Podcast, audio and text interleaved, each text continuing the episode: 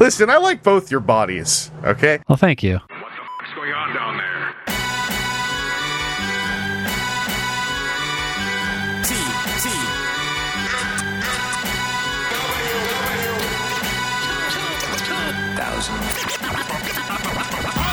Uh, so now I'm going to go open the topic list.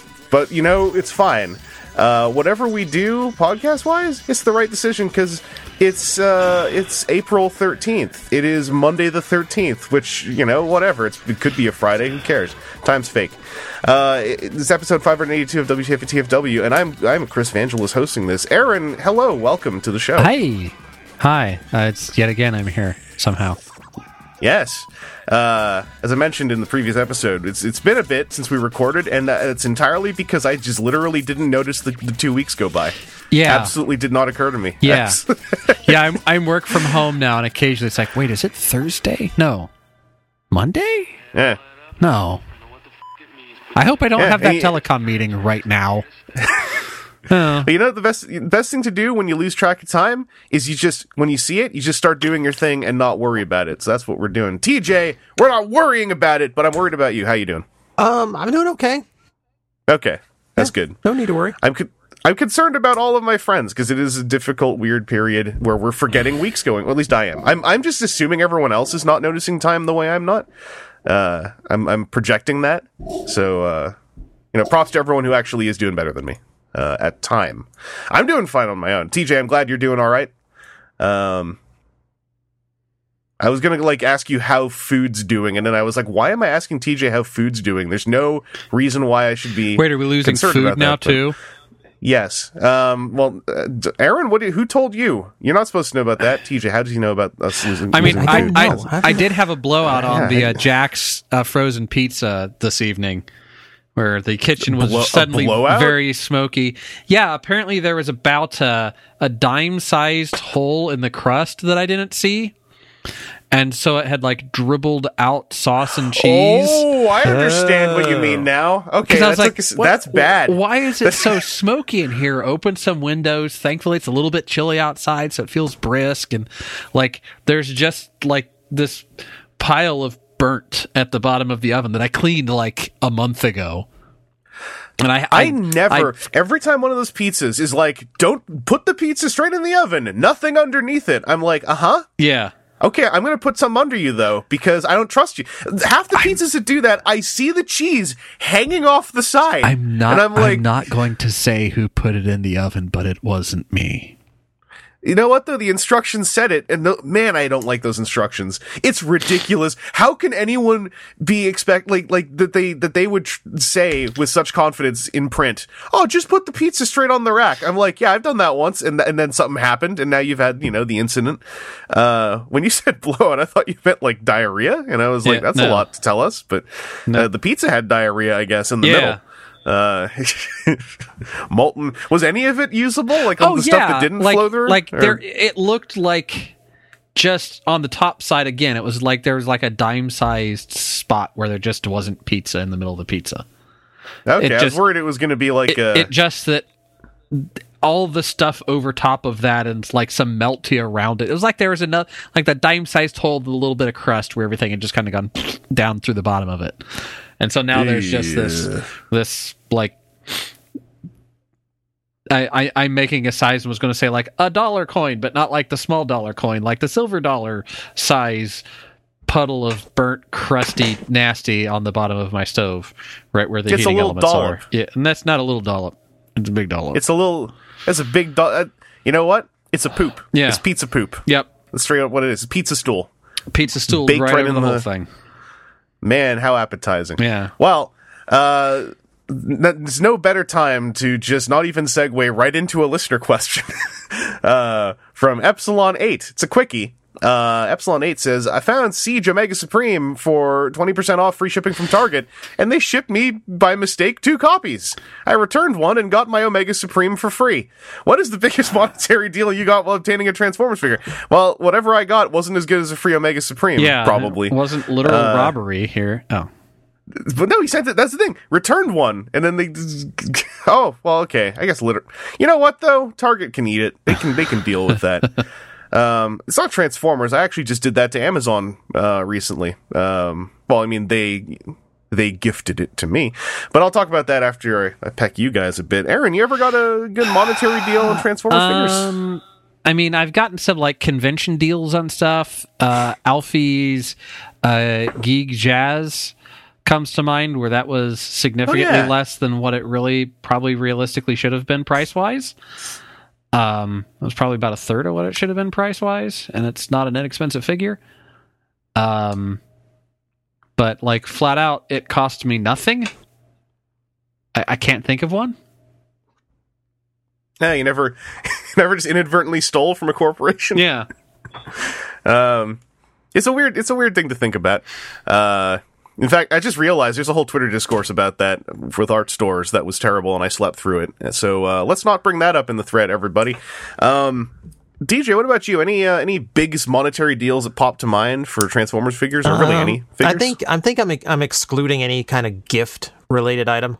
Yeah. that's- yeah, that's that's that's different. Yeah, like there has to be some kind of monetary transaction here.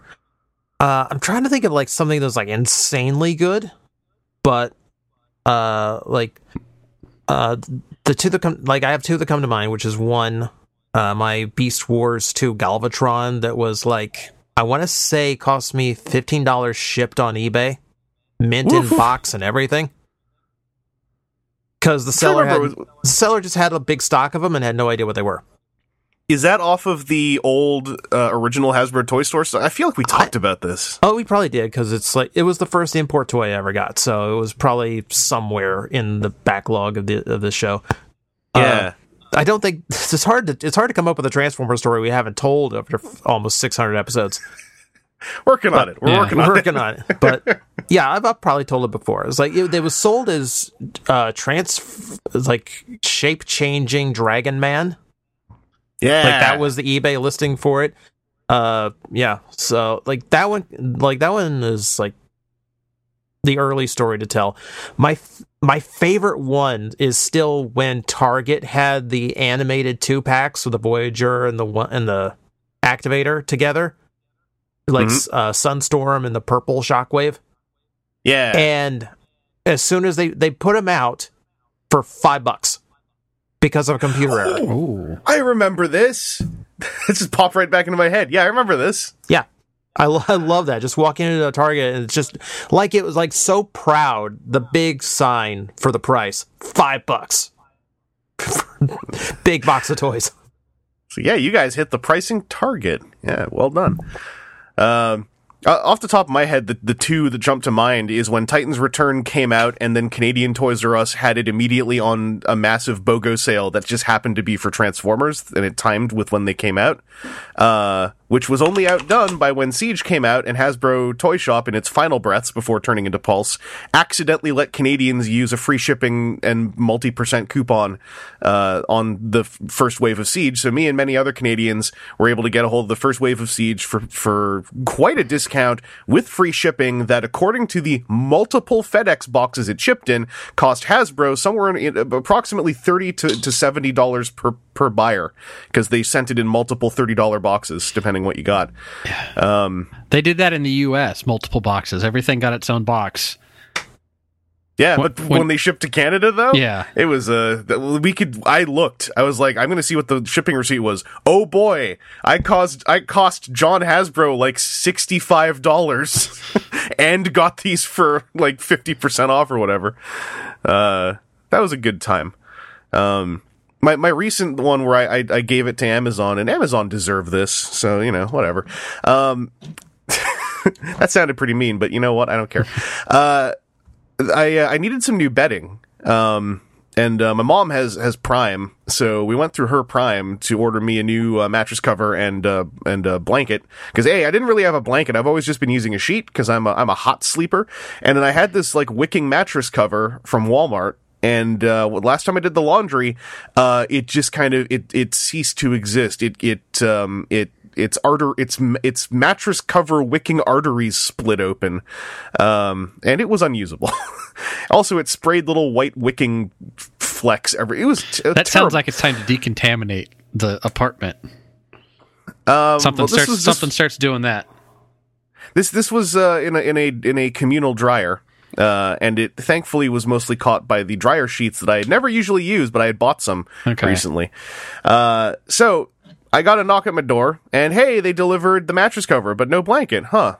Uh, an hour later, knock at my door. Oh, this must be the blanket. No, it's the mattress cover again. So I, they, for, because they're, you know, probably going through logistics hell, I ended up with a, a, a second free 67 plus, do- plus tax dollar mattress cover. So if this one ever ceases to be, I have a spare one ready to go. Um, because Amazon were using delivery that had absolutely no sign for or, uh, any kind of like proof of delivery. Um, my, my main thing was I was, I was thinking, I wonder if instead of a blanket and a mattress cover, they just sent two mattress covers. And then I was like, I wonder if they're just going to keep sending me mattress covers, but never sending a blanket. But then the blanket came the next day and, and the whole chain ended. So I just ended up with a, with a bonus mattress cover and, uh, it could send it back, but, uh, why? There's plenty of reasons why. I've just decided this is going to be how I get. This is my little strike back at Bezos, um, and that's that's the greatest deal that I got recently. Um, it's a nice mattress cover, actually. I really like it. Uh, and the blanket, oh man, it's a it's it's a cooling blanket. So me, a hot sleeper, I got a cooling blanket. It's like a snuggle factory without overheating me. It's just fantastic. Um, and that that rolls us really nicely into what we got this week on topic. Uh, Aaron, Yeah. um, and I I'm going to say this is probably the refrain. Now that at least in Canada, s- stores that sell toys are not really supposed to be open anymore. Uh huh. Um, it's a, it's a real thing now of like realizing what temptation is, what fuels temptation, you know, wanting to have what, what one cannot. Aaron, did you get any Transformers this week? Yeah, I uh getting it on Bezos as well or something um from Amazon. Because I think we talked about it in our last recording, uh, Power Punch and Direct Hit, which are the MicroMaster combiner guys, Yeah, the ones who were hard to find from Siege. the ones that were hard to find from Siege, that came in like the Rung wave, I think, Yeah. from Siege, because Rung is getting re-released in in Earthrise, right? Yes, With along yes, with we talked about that. along with the hammer. yes, yes. Um, It took me a sec, but yes. but like I saw like Rung once and uh, had gotten him, but had never seen. Um, or no, these are different waves because Rung's in that weaponizer wave. This is the two pack thing. I don't know anymore, man. But I got power punch and direct hit Hey, for for a good hit back to the Micromaster combiners of my childhood. Um, and hey, there there are more Micromasters. Um, both of them, so they have the their transformation scheme is the like you squeeze their shoulders together and then they shrug up in order to pull their arms against them. Both of Yeah. them, I had to like not quite push against my desk to get them to move the first couple of times that I transformed them. But that Oof. that like the the pinned joint or whatever in there. Um, I'm trying to look and see if I can see pins or if it's just like a double ball joint or something. Both of them were were very tight to the point where like I went and looked at the instructions to be like, okay, am I doing something wrong? Or these guys, is there like some pull out and flip around? Th- nope, it's supposed to be the shrug that I think it is. Hmm, okay. And then saw the humor of rotate their head 180 degrees as the first step of the transformation. And like the the one of them, the the back half guy, I don't know if he's power punch or direct hit. Um, someone was getting on me before the recording about knowing their names. I just want to mention. I for know no their name. I know their names as a duo. I don't know their names individually. Thank you. I mean, they haven't been in the TCG yet, so they, they basically Yeah, they don't exist. Are they even real? They don't exist. They're not real. Yeah. Um, but it was like he's got the the box over his head, and so I don't know how, like, how you'd get his your fingers in there to like rotate his head. You don't keep like jewelers tweezers on I, hand, I- or I don't.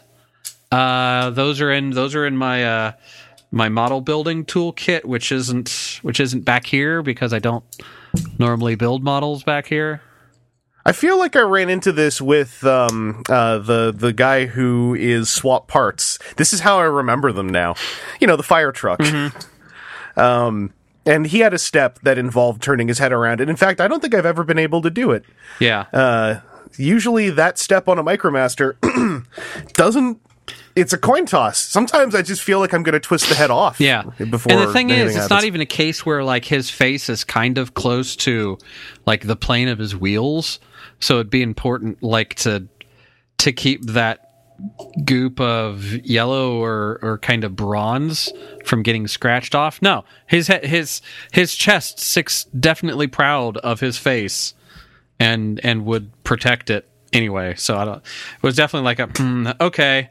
Somebody made these instructions just looking at a CAD model and the like wonders of not having this in meat space. Uh, Aaron, are you telling me that you haven't got the ability to split your fingers into five smaller fingers each in order to manipulate objects Not that small? Not I for this. I can't. I can't do it too much. Oh, TJ, this guy. My God. you need to watch Ghost in the Shell. Yeah. Yeah. But uh, no, it was a good. It was a good hit. It was, uh, it was a, a little bit of a premium because it was a a not actually. f- It was like a fulfilled by Amazon, but not sold by Amazon. Oh, so it was like okay. twelve dollars for it, which probably shouldn't be what you're paying for these things. But I needed it. You know what? Sometimes you just gotta pay up for a thing you want Yeah. when you want it to feel good. Yep. And uh, Aaron, I I I, uh, I approve this purchase. Well, thank you. Yeah. and I have so many things sitting on uh, order wait at uh, Hasbro Toy or not at Hasbro Pulse, not Hasbro Toy Shop anymore. Yeah. Um, just I, I, I could get it from Amazon. Theoretically, it's been at, at Target, but I'm not going out to to infect myself for toys. It's hard though. Um, so supposedly there's a Grapple and Optimus Prime that are waiting for me that currently say ship dates in July. So Oh yeah, logistics right now. Uh, that mattress cover I was talking about, the actual delivery date when ordered was sometime in May. Mm-hmm. Because Amazon is just, you know, Just just roll Uh. some dice, point at it. Don't say what the number is. Just be like, huh? No, not Yeah. that one. Hold on. You know, accurate ship Huh? dates are the least of my worries right now. Because guess what? I'm home a lot, so uh, I'll catch it. And uh, and a lot of deliveries are actually happening now that it's kind of just become established practice of like leave it outside the door. Yeah. Um, so I'm actually having to. I've only had to pick up one package during all this so far. Um, and I think that that just needed like signatures, and I, I missed the the bell or something. Um, well, congratulations, Aaron. Uh, TJ, what about you? Any f- any fresh on topic stuff to talk about this week? Um, actually, quite a bit.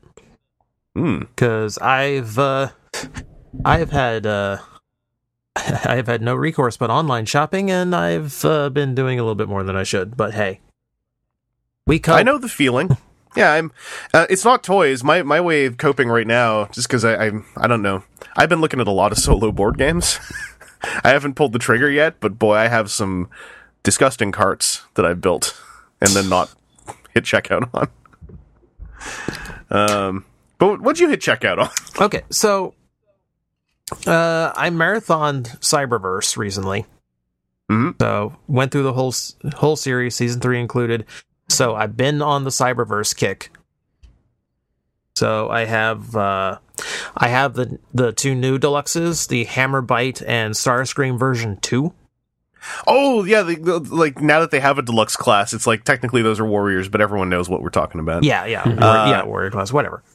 I, I spent weeks forgetting that that Starscream was new, and I'm really excited now that there's like two new warriors. Yeah. Uh, So uh, the Starscream is the Starscream's tough because it is the most show accurate one by far. It looks Hmm. so much better than the original. There's a ton of paint apps on it in both modes. The jet mode is like really unique and looks super cool. Uh, like even his gimmick, I don't mind terribly. He does he loses outward arm movement for it, but Hmm. it's it's a neat little like flip up null ray gimmick. Uh, he is basically a one step changer. Uh, like he's got the same level of complexity to him as far as his transformation goes. okay.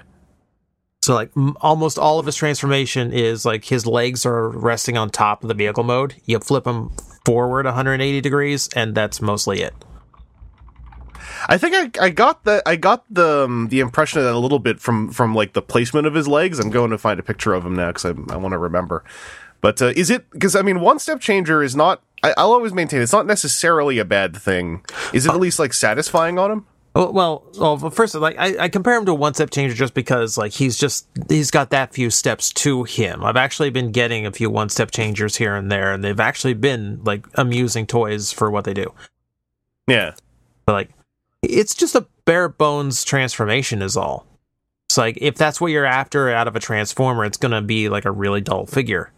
hmm hmm So, uh, like that's the that is the downside. But like I said, like he looks phenomenal in both modes for a warrior class toy.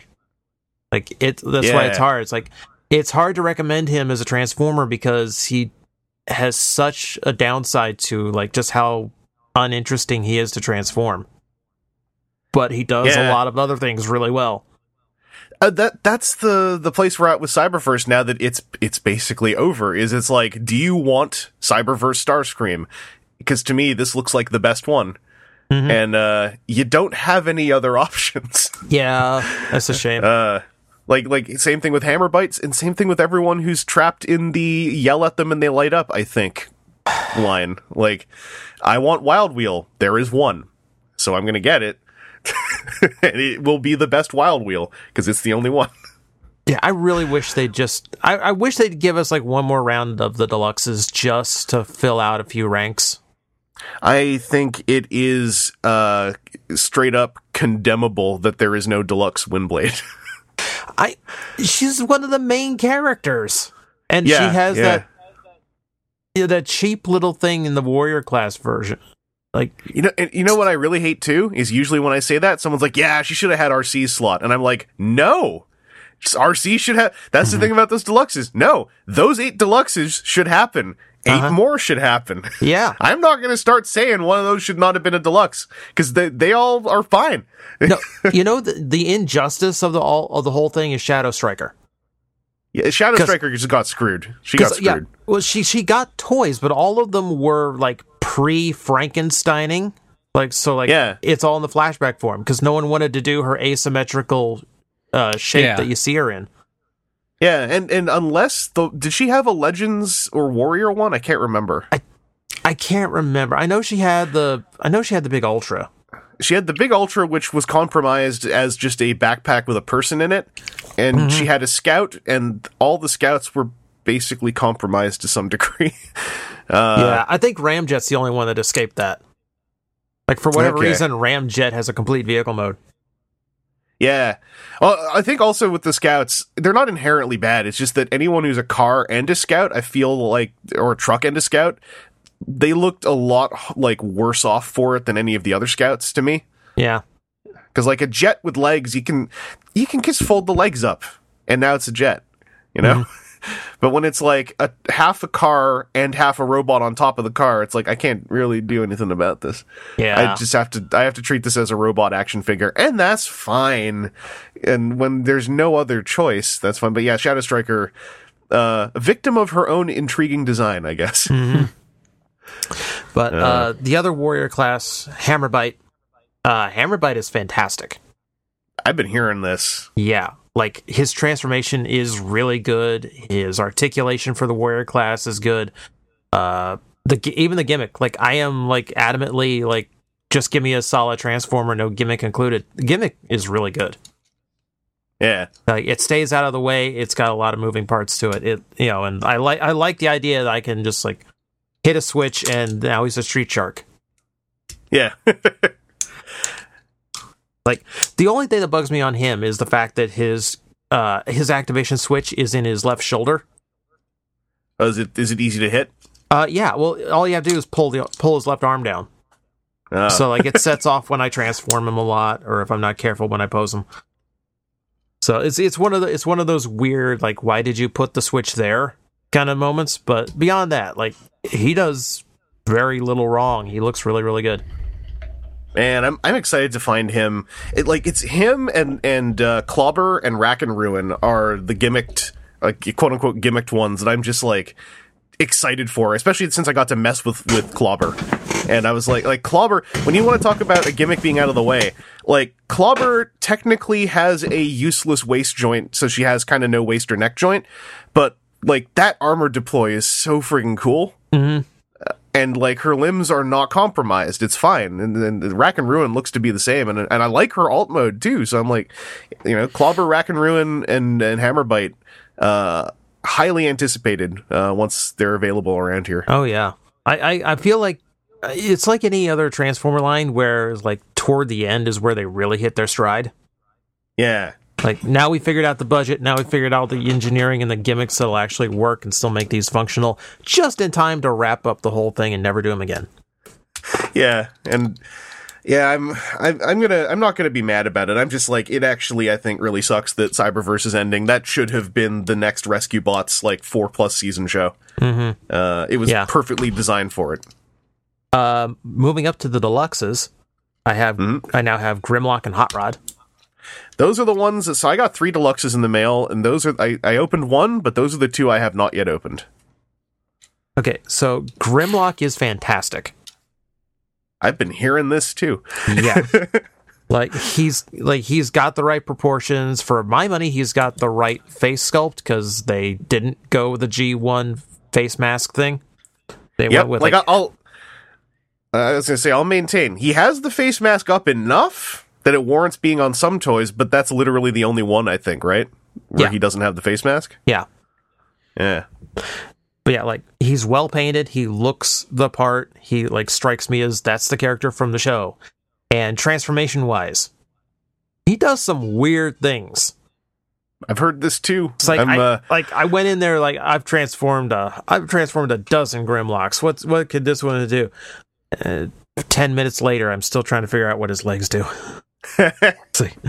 His legs wrap around themselves to make the tail in this very specific way, and like, oh, some designer had fun here. Okay, yeah, like like to be clear, I'm probably gonna go and crack those things open once we're done recording. I just also figured like, literally, I sat down. and I was like, I want to open one to talk about, and I don't want to rush through all three, but. Remind me to talk about those too. If I, dear listeners, if I don't talk about them next time we record, get on me. Yeah. Uh, I, yeah, I'm excited about Grimlock. It sounds like he's so good. and then there's Hot Rod. Yeah, my boy, my himbo. It's a it's a dude bimbo. I, I learned that last year. I had such high expectations. Actually, I actually didn't. um, Well, I mean, think the, I- I the deluxe line set such a good precedent for itself. Yeah, I just, I think, I think what helps me is like I'm coming from a perspective of Shockwave is the only one I've had until now. Uh, so like, and I, nothing against Shockwave. It's just like I didn't think he blew me away really. So when I saw that hot rod, I was kind of like, yeah, I guess, because I, I hadn't touched any. I've, I've still not messed with the Bumblebee, who I hear is is incredibly good. Um, so yeah, I I'm not gonna not to just not to to diminish it. It's just like yeah, I, I was looking at him going like, I bet he'll be better than the one that's repainted black with the Sharkticons. Yeah, so Hot Rod, uh, uh, like he's better articulated than the other figures he's had, which is easy because they're all warriors and one steps and all that. In Uh, fact, his, his warrior is I think one of the worst, as far as I've heard, one of the worst warrior toys of the whole line. uh, depends on what you're going for. Like I, I didn't, mi- I I, didn't mind it. I didn't mind it so much. I kind of liked. It was kind of amusing to me that his warrior figure actually has some notes of his G1 transformation, which I never see them replicate anymore. Okay, true, true. Uh, this one is a very bare bones kind of transformation. It does what it needs to do to make him look like Hot Rod. So Yeah. he even has like leg slides, and I haven't seen those in forever. Oh man. Yeah, but he's lacking in shoulder articulation because they're like he's for whatever reason they're like really squashed to his body, and you can't get them out far enough to really move. Yeah. And my God, does he need paint? Like Oh, he he looks so barren in the po- in the box. Like you know, the the face is nice, but yeah, he he looks like a sea of red or orangey Yeah. red. Yeah, like well, there's no there's no flame on the hood. Uh, he's got the fake spoiler that's on his back in robot mode, and then the vehicle mode spoiler. Neither one is painted. hmm Um, yeah, and he's just a sea of red, and I'm not sure why. Like literally, I, I like even like if you look at him, his wheels are red. They just painted the outsides of them, so in vehicle mode they look like tires. hmm I I get the impression at a glance in the in the package that uh, it's one of those cases where the figures were not isolated budgets from each other, and I think he gave stuff up for the sake of Grimlock. He might have. I don't like. I don't know because like he shared a wave with a few other of the wave ones that should make up for that. Yeah. It's I mean, I'm also I'm also like really kind of guessing because when it comes to like the idea of shared across waves budget, like that's really like a lot of guesswork. It may not even be real. It's- well, okay. We've seen Marvel Legends. We know that that's a real thing yeah, I, like, I mean specifically in in Transformers. Yeah, but like we know Hasbro's done that in the past because they've put the Invisible Woman and the Thing in the same price point. Mm-hmm. Yeah, So I can imagine that being the case here. Like I, I just I think after season three, I really wanted a really good hot rod, and I'm not getting it. I mean, I mean, um, how do I put this? I mean, if you really the the good hot rod I want wouldn't be red. That's yeah, I'm the same way. Yeah. so I was like, I was, I was like, I guess that's part of my expectations kind of being preset low. Is like, yeah, this will be himbo hot rod. This will be, you know, uh, this this will be pretty boy hot rod. Um, the shoulders I had kind of expected they were limited, and I was sort of, I was sort of quietly hoping that like the big surprise is there's like a hinge in there or something. But I I'm mean, it looks like there is, but it looks like there's even a cut for them to go down, but they don't. Yeah. Yeah, that's disappointing. I, I I'd kind of already kind of how to put this, not psyched myself up, but I'd kind of prepared myself that he was gonna he was gonna have the hot rod shoulder curse that like has gone across waves and even companies. Um, hot rods with shoulders that don't move.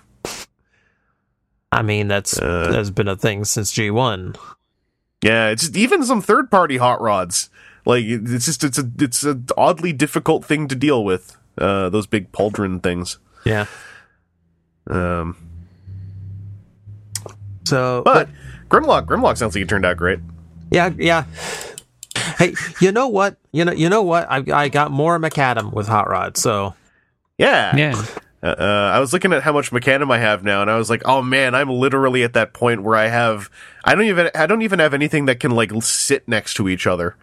Like I, I just have bits and pieces right I now. I have mine. Mine is now capable of standing. He's got Oh, both man, of his I'm legs jealous. and his torso, but then just two little forearms with nowhere to go. yeah, I'm jealous though. I don't, I don't have a torso yet. Uh, I still haven't got Megatron or Bumblebee. Um, so I just have two legs and two forearms. I think. It's so weird to me. Like, why would you want collectors to have these just small little parts hanging around for six months while you hurry up and get Thunder Howl and Arcee out? It's to make you really want that Thunder Howl. It's just. All right, And- and you know Thunder what? Howl? That, that's how I, I. So that's what I originally thought was to make you want that Thunder Howl. Then I saw the episode and I was like, oh, but I actually just want Thunder Howl. Yeah, also, I want to I want to make a cape for him. Uh, that dude is cool. Um, but also, I'm, I'm glad you, I'm glad you uh, were able to to do the burst through on Cyberverse. I recommend anyone, especially now that everyone's sort of stuck indoors in some way or another. Um, for the most part, you know, with some exceptions. Yeah. Cyberverse is an excellent Transformers cartoon, and it is so easy to binge through. Yeah, Uh, like the the episodes are like because they are 11 minute episodes, they are such just like very smooth pacing, very And- easy to sit through each one. by season two, they had utterly locked in on that runtime. So it's not even like 11 minutes and oh, it's so rushed. It's like, no, it's 11 minutes of zero chaff. Like imagine a 22 minute episode where all the bits that you look away to drink your, your cola or take a bite of your sandwich are gone. Yeah. Uh, it just goes. um, I can talk of Cyberverse a lot. I'm, that was such a, such a fun ride. Uh, anything else on your end, TJ, that you want to, uh, talk about? Uh, I went third party because I was in the mood for third party for once. All right. Uh, so the thing I ordered just to get to to free shipping because I've been there. That's Always a a, dangerous phrase. It's always The- yeah. the board game stores that's all like yeah $150 free shipping and i'm like oh i can do that that's why i haven't hit checkout anything yet because i'm like wait i can't do this three times that's that's consecutive uh but what was it tj Okay, so I decided to bulk up my New Age collection. All And right that's hey that's a good place to go It is. So, uh, stop one was their set of Insecticons. ooh i still can't decide on a colorway yeah, I ended up with the I ended up with the uh, the anime version just because Yeah. that's that's the one the store had in stock. okay that's like- an easier decision to make Yeah, like like the the gunmetal gray looks good on them. Uh, yeah uh, like the white like the white horns on shrapnel and wings on kickback are a little bit weird. Like I really would have because I grew up with those, so I kind of wanted the silver. But that's like the Yeah. only like myth I have against it. Like they still look really really good. I, I can confirm having looked at both in person at stores multiple times last year and still not being able to make a decision. They both look really good. Yeah. So like, and they're all really solid. Like for their size, the articulation is really nice. Like most of them have like all all the tra- the uh, things I would expect. Uh, they have ankle tilts, ball joints everywhere. Some have uh, the bombshell has wrist swivels, which at this size I didn't expect. They have waist Oh, joints yeah. and neck joints and all these kinds of. They're highly articulated for their size. Uh, I really like Bombshell, and I, they have the fake names. I can never remember the fake names, Uh, but yeah, not New, Bombshell. New Age is here's a, here's a crit I'll drop on New Age. New Age's fake names are uninspired enough that I don't remember them, and I like remembering the fake names. Yeah, well, well, things like that are like Murphy, and like K. They're just names. like you're the, as far as third party Insecticon names, no one's gonna ever top the Malum Militia that uh, Mastermind Creations did. Um, their Insecticons didn't all turn out like super great, but Malum Militia is like the top tier name for some Insecticons. Okay, so okay, I got the instruction. I got the instructions out because now I was curious. So it's Asmodeus, Abaddon, and Belial. So Yeah, all- those names are way too cool for Insecticons. they named they named them after biblical demons. I think. I know that, that's part of why. Okay, here's, here's I'm just gonna lay lay out my, my process. If the name is is is boring, I'll forget it. But also, if the name is too cool and you like blew it on Insecticons, I'm I'll also forget it. It's like if you make like if you make like Bluestreak, but you call them like Sun Dagger Destroy or something. Then I'm like, actually, I'd remember that. That's really cool. Yeah. but uh, you know, you give you try you you, you, you blow a you know a Abaddon on one of the Insecticons, and I'm like, there's so many Abaddons that like you could strike fear in my heart with. And maybe if they were the IDW two Insecticons really specifically, I'd be more into this. But there's no way they knew, so I, I just can't I can't connect it. So yeah, uh, for their size, they're all nice transformers. Uh, I will I will give Shrapnel a little bit of hard time because his robot is like between his neck and his waist, his robot mode is still very visible in his bug mode. Hmm. But uh, beyond that, uh, very solid. I love all the changes they did to Kickback. Because like his bug legs are like they did like the thorax or his arms thing that some of the modern ones do. They added nice. more, yeah, like they added more hinges to his uh, big legs so they can actually position correctly. Like there's a lot of attention for the size, which is like it's new age, so it's like like so yeah, it's like properly surprising. And that's that's on my the, it's them because now at this point it's them and the Ironhide Ratchet and the Megatron V2 whenever that's around if it's not already around and the Seekers are like suddenly all out and the Ninja Turtles. I'm like, man, there's too much. oh yeah, I forgot about the Ninja Turtles. So, uh, I said I had more New Age. yeah.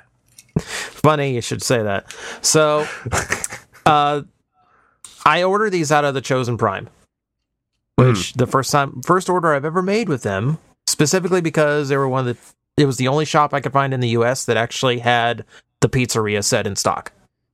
Yeah. So I have these four little robot Ninja Turtles on my desk now. I'm I am so pleased that those ev- like not only that they came out but they're actually in some of the US based stores. So I'm like that's uh that's really just poking a bear, but I'm, Yeah. I'm laughing right now. Yeah. Well, unfor- the unfortunate thing is, is like there's they don't even offer shipments to the U.S. on these, so all the stock is bought from stores in China and then upcharged to sell in the U.S. So oh, I didn't know about that part. Oh yeah, because I found out if you order them, yeah, well, because I found a Chinese shop that had them in stock, and it was like, I'm not gonna get na- name numbers here, this this set was expensive, but Yeah. way cheaper to buy straight out of China. But like, yeah, well, because like they don't want to tempt Nickelodeon, I, I assume. Yeah, yeah. So okay, uh, not even offering them in the U.S. So that's why there's like Big Bad and all them aren't getting it. It's like that's what. So like if you go to like the Chosen Prime or whatnot, you see how much they're upcharged, and it's like it's it hurts. But at the same time, this is like my biggest '80s nostalgia mixing with my biggest '90s nostalgia. Yeah. And I mean, I, I assume that it's a solid figure. Like I thought that the their Brawn Outback like looked pretty good already, so it seems like a figure I'd be fine with having like a you know a goofy foursome of. Oh boy. Uh, the transformation on this thing for its size is absolutely nuts. Excellent. Mhm. like the way that the way the like the legs themselves are formed out of the side of the vehicle so the two wheels close against each other and completely vanish. Yeah. like that's a Yeah. cool trick. And he's basically turning inside out which is it's like you could just do the brawn thing. Oh no you did all this other thing. Okay that's actually insane of you What's what's great is they do all that and then retool it to be the Ninja Turtles. That's the part that really wins Yeah. me over. yeah like they just look at brawn and go hey his colors look like the ninja turtles let's just make ninja turtles Yeah, it's like you did all this work to make a brawn, and so technically none of this is even relevant to a Ninja Turtle robot. Uh, some, something about that that I really like that like they inherit engineering that is irrelevant to them in a lot of ways. Like, why would they need the wheels to be hidden when the Ninja Turtle robots have no animation models? You know, like Uh. it, it's hard to recommend because of the upcharge, but I do like absolutely love the set. Uh, like yeah, it yeah, it's it's new. It's a new age figure. Like I'm glad I can say like it's new age. Of course, it's good. Like because I love that level of consistency they have, and everything they everything I've played with from them has just been absolutely phenomenal as far as engineering goes at that size. Yeah, the, I'm I'm really proud of them swinging out of the proud of them. You know, not like I have anything to do with it, but I, I they, they swang out of the park like that after just like they had this one bumblebee, and it's like, oh, that's cool, and then just like out of nowhere, and I I, I still I'm always worried it's gonna like just end in that like it's one of those weird we don't know who the designer is scenarios. Uh, we just have this brand name, and like my my hope is since it's coming out of you know this um what appears to be a connection to DX9 is that I'm hoping it remains that way. Uh, and and generally the pocket size lines have have maintained that consistency for better and for worse. Um, so yeah, I, I'm hopeful that they keep it up.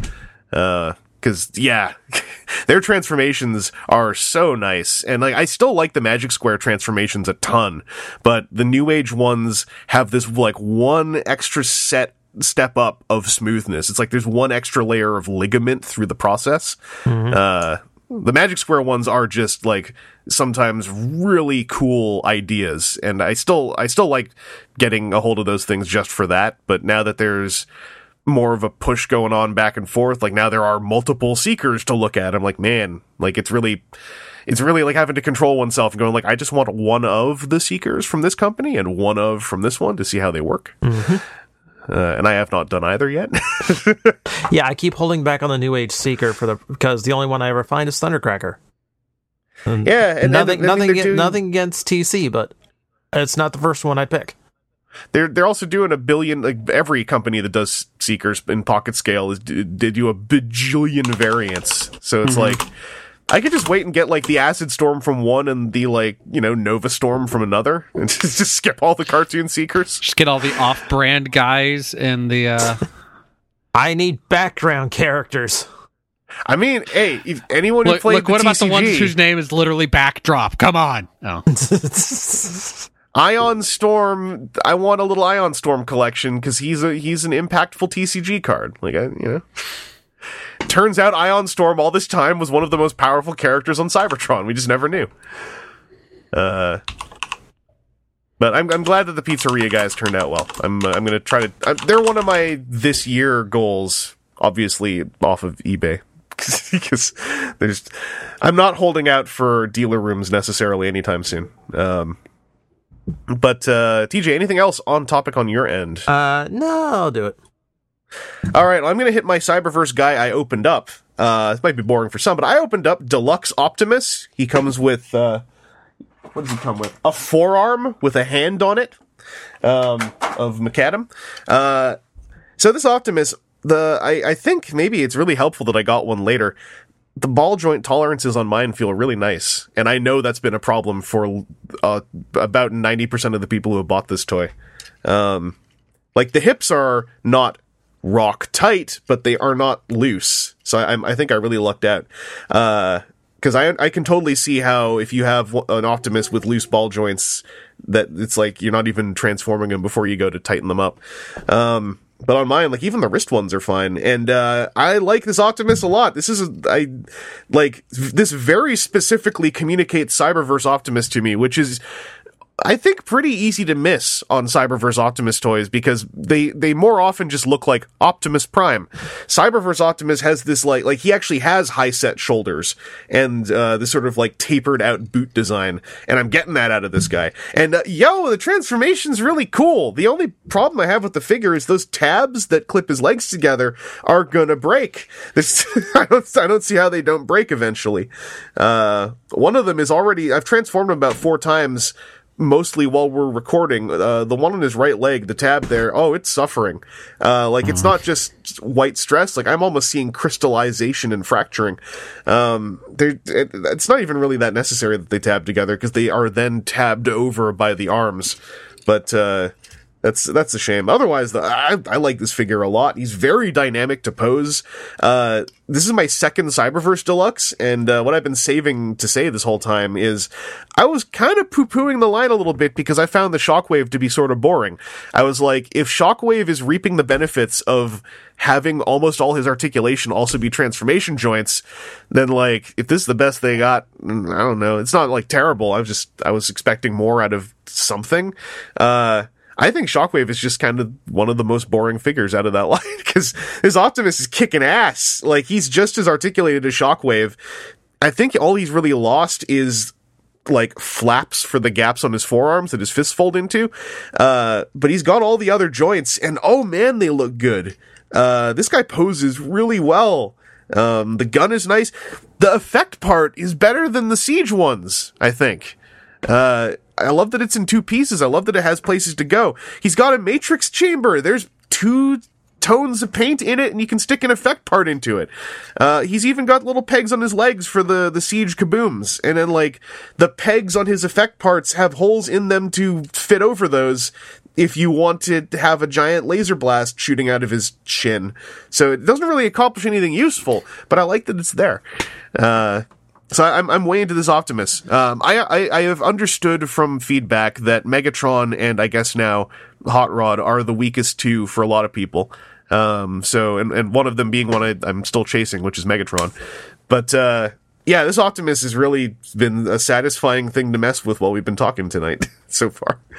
Uh, I like him a lot. Uh, I, I absolutely can see how it's a problem if a majority of the copies out there are having loose ball joints, but uh, if you can tighten ball joints, friggin' this is a this is a worthwhile Optimus Prime. The the truck mode is just so pleasant to look at.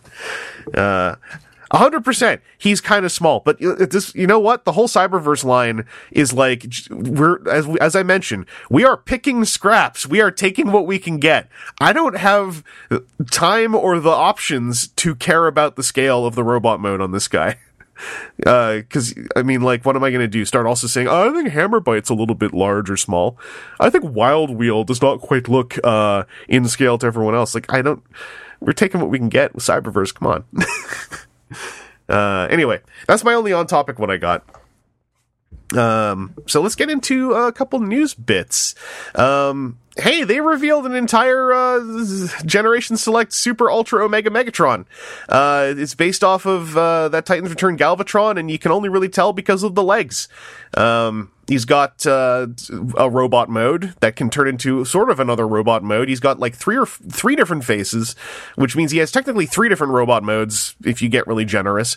Uh, he's got a tank mode and a jet mode, uh, and I, he's got comic books online that are being translated as we speak um, by fans, if if not already done by the time you're hearing this. Uh, I think this guy looks great. He's coming in at uh, 6,600 yen. That's about 6142 American dollars. Uh, first Canadian pre-order is at, I believe, 95 Canadian, which given the uh, abysmal state of the Canadian dollar is pretty fine. It's over at A3U, I believe. Um, pre-orders are April 8th to May 7th, and he's releasing late September 2020, apparently. Um, I'm gonna say with release dates right now, especially on on toys, there's there's a very big like supposed to appended to all of those. Yeah. Um, but yeah, he's uh, he's a huge love letter to uh, Battlestars. He he goes with Star Convoy. Um, the uh, like the that extra face that you know does look a bit last nightish is also a huge reference to uh, to Dark Star or whatever. Like there's just there's stuff going on with him, and and the the way that they um I'm to say just upgraded that that that Galvatron. Like this looks really fun. I would like to get a hold of this myself. The, the colors are looking good, but obviously it's it's not a production copy yet. Um, anyway, uh, Super Megatron with additional prefixes. You know, as you flip his face around, Aaron. Uh, this this sort of this sort of just this all dropped. Like it wasn't even like us taking a while to podcast. This also just dropped over like three days or something. Yeah. Uh, as soon as the pre-order went up on Hasbro Pulse, I hit the button. Yeah, you're digging it? Yeah. Um, I mean, it again. It's one of those cases where, yeah, okay, that's Galvatron's legs, I guess. Uh, it's something. But what what else? Yeah. What else is there of him? yeah, there, there, there's, there's so much that's different on this, and I think it's interesting, and, and it's not a bad price point for it. And I'm just confused because I've seen Hasbro Pulse bill me twice and refund me twice, but it still shows up as on order on my account. So Everyone's having trouble right now. I'm just, you know? I'm just scratching my head, hoping that doesn't mean I get three of them and then can return two of them and make a profit. Um, Why why would you hope not to Yeah. return to and make it's because I'm not a horrible human being like some people on this podcast, and I think I think it's time for you to I think it's time for you to accept to accept the uh, the joyousness of crime. look, I've been stuck inside so long that crime no longer thrills me. I Um, think it's time for criminal Aaron to be born.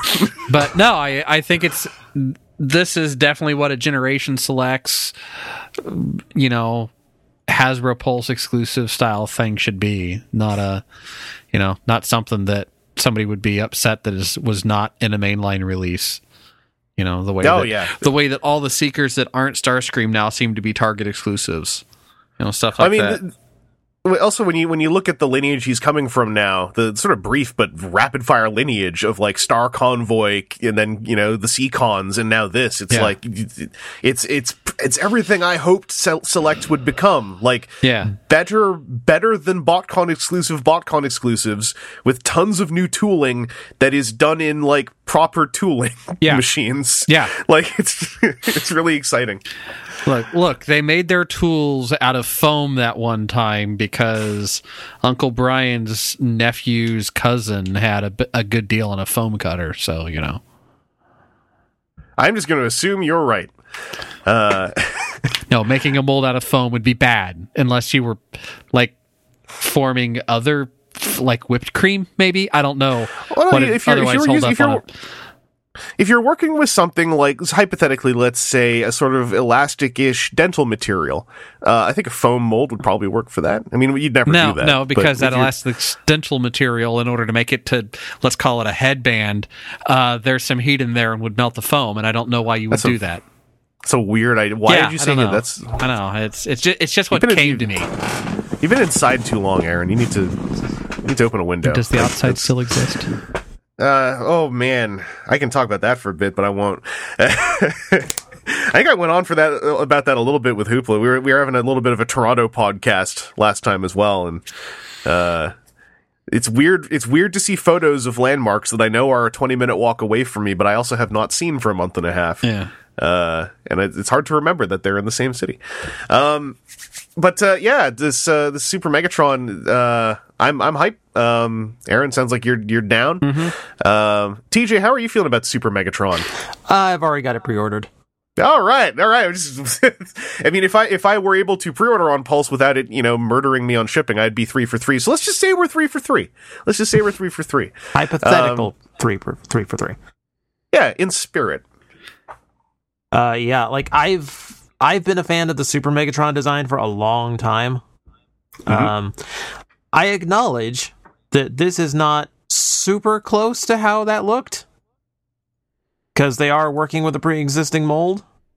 Absolutely, absolutely. Yeah, and uh, uh, they think they kind of flubbed the tank mode a little bit. I think because like Give yeah given what they're working with, I'm amazed they did a tank mode.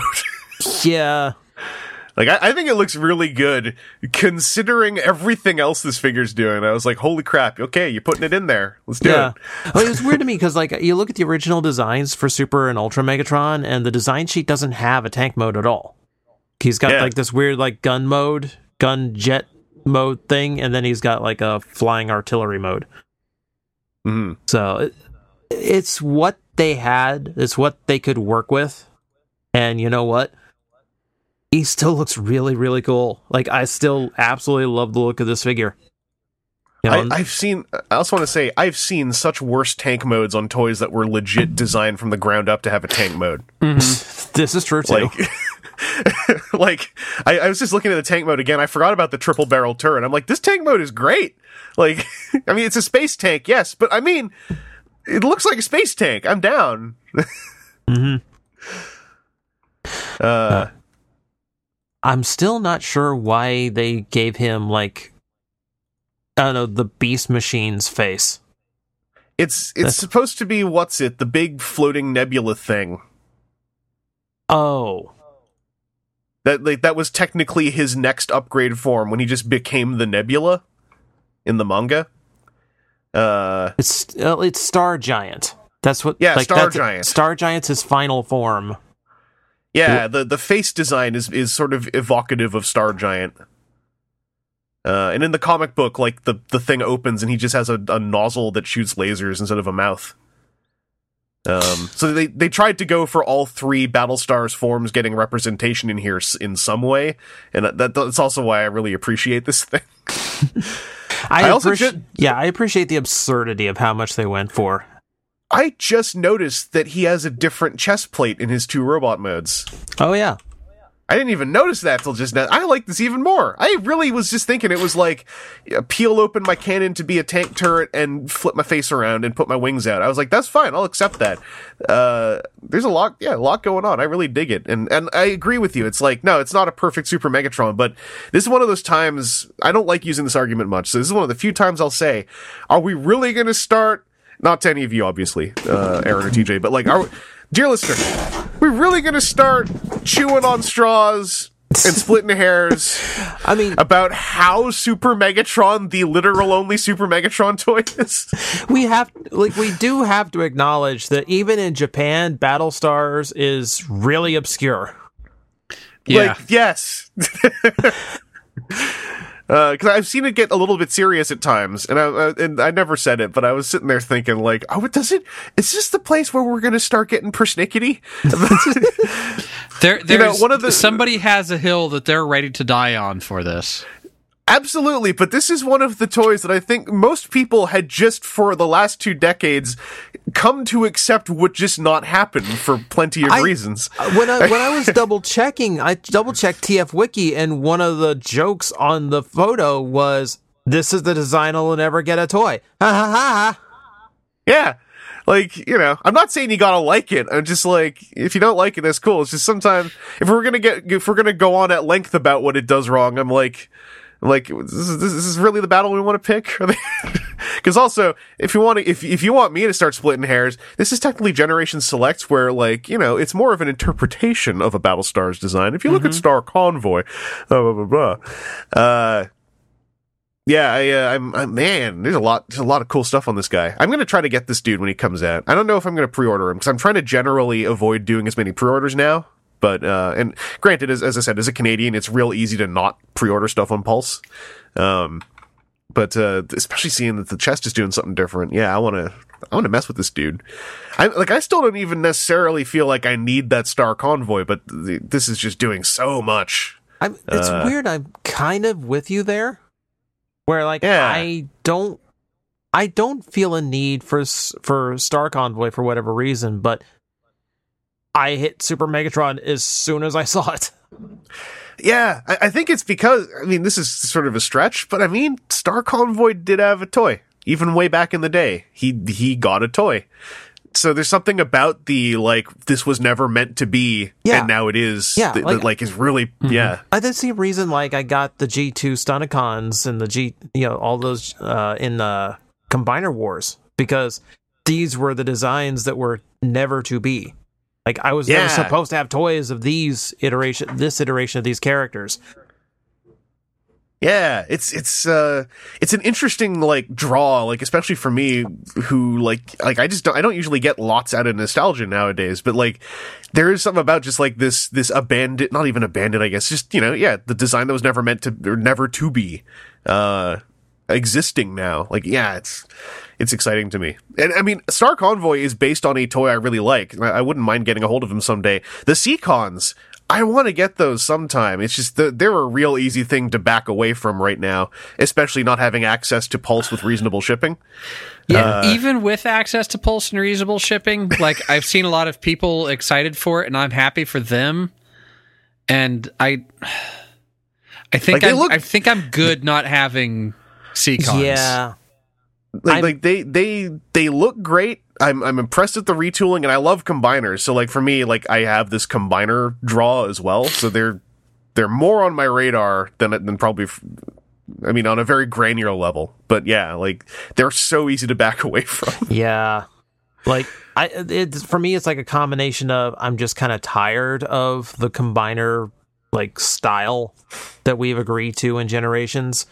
Also, that is a big price to take for a set that I'm only mildly attached to Mhm. because I Yeah, Okay, I I did have uh I did have Snaptrap as a kid, but like that's not enough to get me to go like all in on a set that I'm going to have to wait like 5 months to get the whole thing.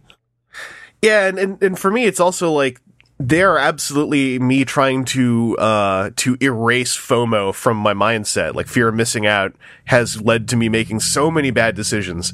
Uh, not bad, like you know, nice, nice stuff, and in the long run, it, it evens out. But like so many decisions that become stressful for something that's a leisure item, uh, and and I I'm trying to teach myself that like I can get everything eventually, and especially them. It's like they're coming out in on Pulse. They're getting restocked on Pulse. They're going to come out with Takara Tomy Mall releases as well. If like even if it's like not this year, I'll be able to get a hold of them, and I probably will sometime. And so I, I just don't want to be part of the rush. Uh, because uh, I, I do think they look very nice. Uh, I'm I'm impressed with how they did the one who will become Skalor, but. Yeah, Super Megatron is hitting those notes way harder, and I mean, admittedly, yeah. Also, he's one toy, so it's it's a lot easier to process that than tracking down another whole combiner. Um, but uh, yeah, he'll be out in September. Uh, pre-orders are you know all over the place right now. If you're uh, up for doing that, check it out. If you haven't, another thing that just got announced, I think today. Uh, movie piece Master is how I process that. That's wrong. But uh, MPM 10 Starscream, uh, movie masterpiece hitting up another 07 design, uh, doing the big screamer. Um, he's going to be about 11 inches tall. Uh, 50 points of articulation. They put out an, an awesome little stop motion video. It's about a minute long. I super recommend checking it out. Uh, it gave me vibes of the old 2007 movie ARG that was running before it came out with uh, Daniel Ross's uh, Starscream yelling at people in hidden audio clips. Um, but uh, something I noticed about this toy, they are really highlighting the articulation. They're really highlighting the arm articulation. This toy is well aware that arm articulation is often where movie Starscream toys suffer, even the best ones. Or at least arm articulation, but then at the cost of having something that looks like a hand. Uh, this guy has hands, and humanoid biped arm articulation. He has butterfly joints. He has someone mentioned to me on Twitter. He's got those two paw, rocket pods on his back that most Starscreams tend to leave out. Uh, articulated mouth. Um, he's uh, he's a lo- he's a Decepticon movie masterpiece. So far, those have been hitting it uh, pretty decently. Um, I'm I'm excited about this figure. I also like movie ma- like movie Starscream. I like that design uh, for various reasons. So I'm I'm I am excited this is happening because this means that as far as official movie masterpieces for the 07 Decepticons, like that's that's ticking a big box again. Uh, this is one of the ones that this is one of the the Rubicons we had to cross on our long journey to MPM Blackout. um, so I'm uh, I'm excited about this. Uh, he's out, uh, you know, again apparently in September 2020. Going to run for. Uh, ah, I clicked the link that didn't have the price. He had a price. It was like 150 bucks, I think. I'm just assuming he's similar to to Megatron. Yeah, approximate retail 149.99. Yeah. I'm I'm gonna I mean I caught Megatron on a sale and that felt really good when I caught him on a sale. I like that figure in the end. Um so I'm gonna try to do the same for this probably. Uh but uh that aside, like I, I'm I'm excited about this. This is a movie design that is almost the iconic, you know, movie design people don't like. So uh, no matter how good the figure is, at the end of the day, he's also still, you know, upside down triangle Birdman. Uh, so bouncing off that, TJ, uh, how are you feeling about this movie masterpiece? I am impressed. Uh, I do. I, I am like. I'm very stunned that they got this much articulation into that vehicle, into that, uh, into that robot mode.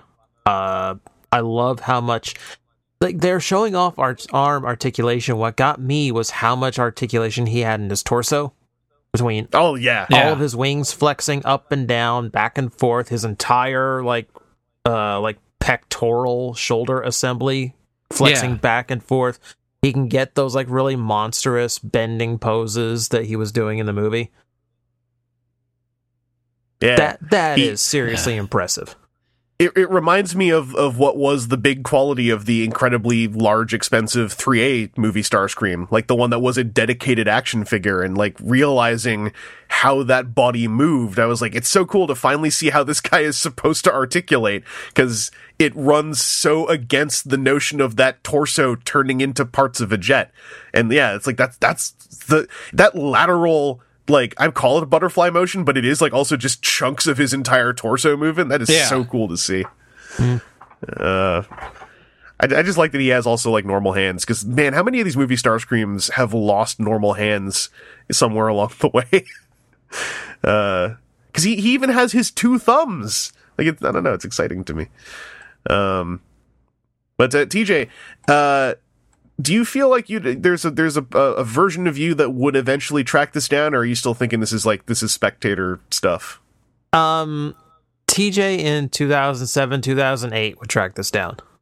Uh, Hmm. TJ in 2020 is exhausted of movie designs to the point where I am happy having the 07 cast in a studio series format. And I don't Yeah. think I need anything beyond that. Like as it is, I, I kind of accidentally realized that all the ones I was gravitating to are from the original movie cast Mhm. and like I'm like ratchet short of having the entire like all the robots from that movie. I think Uh, part of it is that the the 07 line was the most uh um what's what I'm looking for. It, it was it was the most compromised of the movie lines Yeah, because it, it was the movie line that was before they f- kind of figured out how to do movie lines. So it was it was very much like an 06 Transformers line with weird robot modes more so than a movie line. Um because that, that's kind of the draw for me with the 07 Decepticons and Studio Series is like some of these guys never got good toys. So yeah. I mean, it's not only that. Yeah, uh, the original toys were very compromised, but it was also just a really exciting time to be a Transformer fan. 'Cause, Oh, yeah, like here's sure. this mainstream acknowledgement of this thing that you've been you've had a passion for for so long, and it was all completely new, like completely new aesthetics, completely new uh, personas to the characters. It was very different. No, Mhm. and that that that gives uh, thinking back to that, I do have fond memories of just like, yeah, this was actually a really cool time to be into this. Oh yeah, uh, I'll, I'll also always acknowledge for all the fandom I have for the 07 Decepticons, like yes, I also have trash talked the 07 movie a ton while talking up specifically the fourth one. Uh, and I still stand by that. Like, I like movie Starscream. Nothing he's done in any of the three movies he's in is why I like him. Uh, he has no character moments I could ever call out as being the the reasons why I like him. I just like his design, and I like the idea of the character he could have been. Uh, if if you know even the remotest bit of synergy took place between people writing comics and people writing movie scripts. But you know, in my mind, in the version of the movie that that never happened, but that is in my brain, that's where I really like the 07 uh, movie Decepticons. As designs, I still love them as an ensemble. Uh, they are literal robot monsters uh, that also turn into Earth vehicles, and that's really cool. It's why I like the Constructicons as well. Uh, it's that they are Earth vehicles that turn into these monster things. Um, and I'm just gonna lump Megatron in there. Whatever. Don't don't at me. Uh, uh, Aaron, how are you feeling about MPM 10? Um, a lot of what you guys have already said. I was sitting here thinking, imagine if this came out when the movie came out. God, How, I've- how I've- I've- potentially yeah. how differently even people would look at that Starscream. I've been thinking about that with Studio Series too. Like, remember in 07? Yeah. How many of us were like, well, that's just impossible. You Yeah. can't make a toy of that, so we should be Right. happy with what we got. right. And and so it's like you know i mean because i think a lot of the things where we weren't terribly fond of like a toy or a, a character was maybe because the toy just wasn't there like, think how many, how and so many there was tries like it took.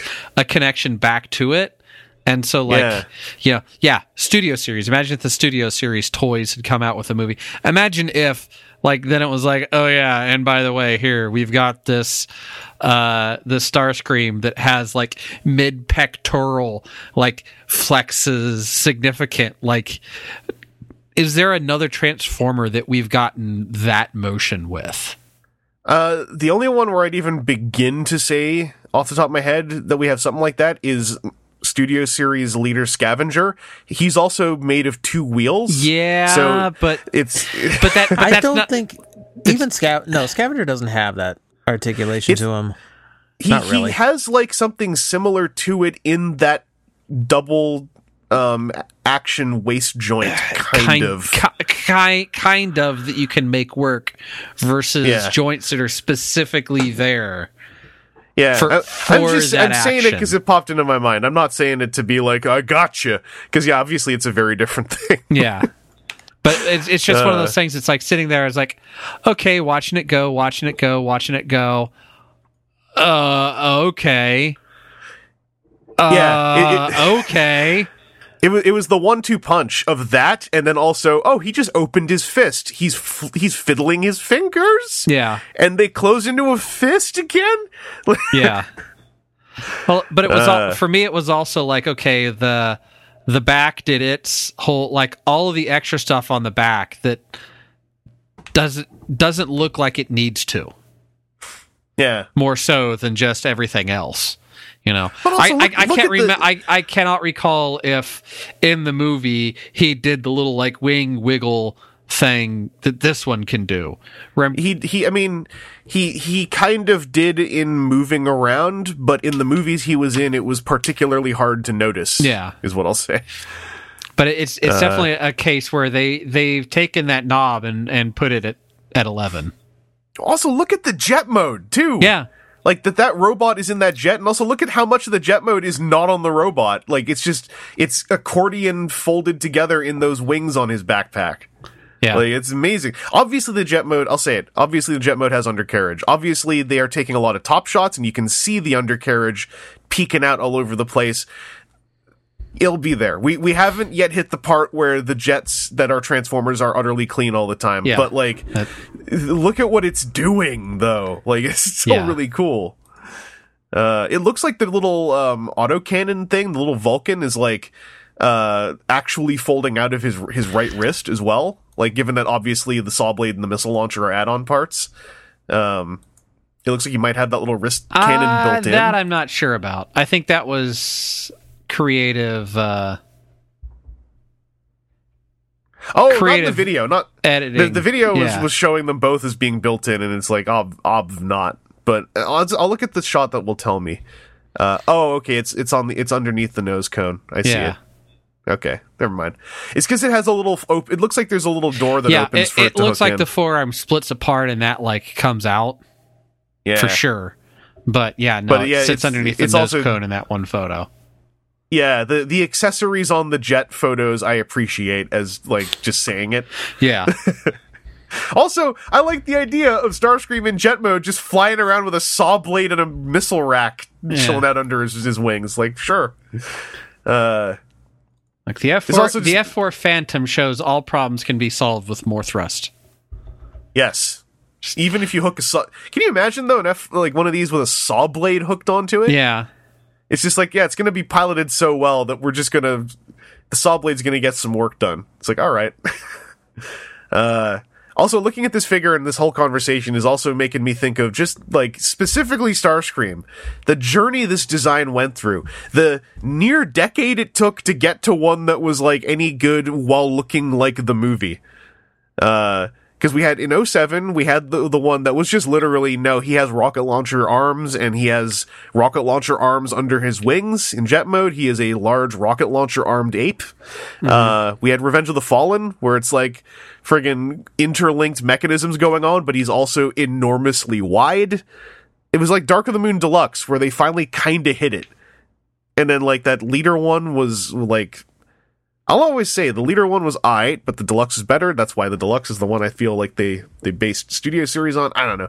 This journey on Starscream is it's it's similar to the one Ironhide went through. Uh like you just you eventually take for granted that they're not going to like like that conversation we had about Super Megatron. At one point you're like there's just not going to be a good movie Starscream and then we get closer and closer. Uh I'm excited about this. I'll, we'll see what it what it looks like in September when ostensibly it comes out. But uh, yeah, this got this was a great way to wake up today. Uh, and that video was excellent too. So please check that out if you have not. Uh, it's it's fun to watch. Uh, that'll bring us to a couple of listener questions that I want to hit. We've got one here from Blast Pack. Says hello to the three of us. Happy New Year. Uh, been a listener for the last few years. Haven't been motivated to send in a question until now. Uh, Blast Pack says I live in a bushfire affected part of Australia. We've been lucky, but we did have uh, to leave in November for a day. I knew I couldn't bring my collection of Transformers because it would be impractical, but I decided I would bring the small collection of customs I've made over the last few years, realizing they meant more to me than my regular Transformers collection. If you only had a few hours to evacuate because of an emergency, what three Transformers would you bring with you? You don't have to give an answer to why. Uh, thanks again for hours of entertainment, and I'm looking forward to hours more.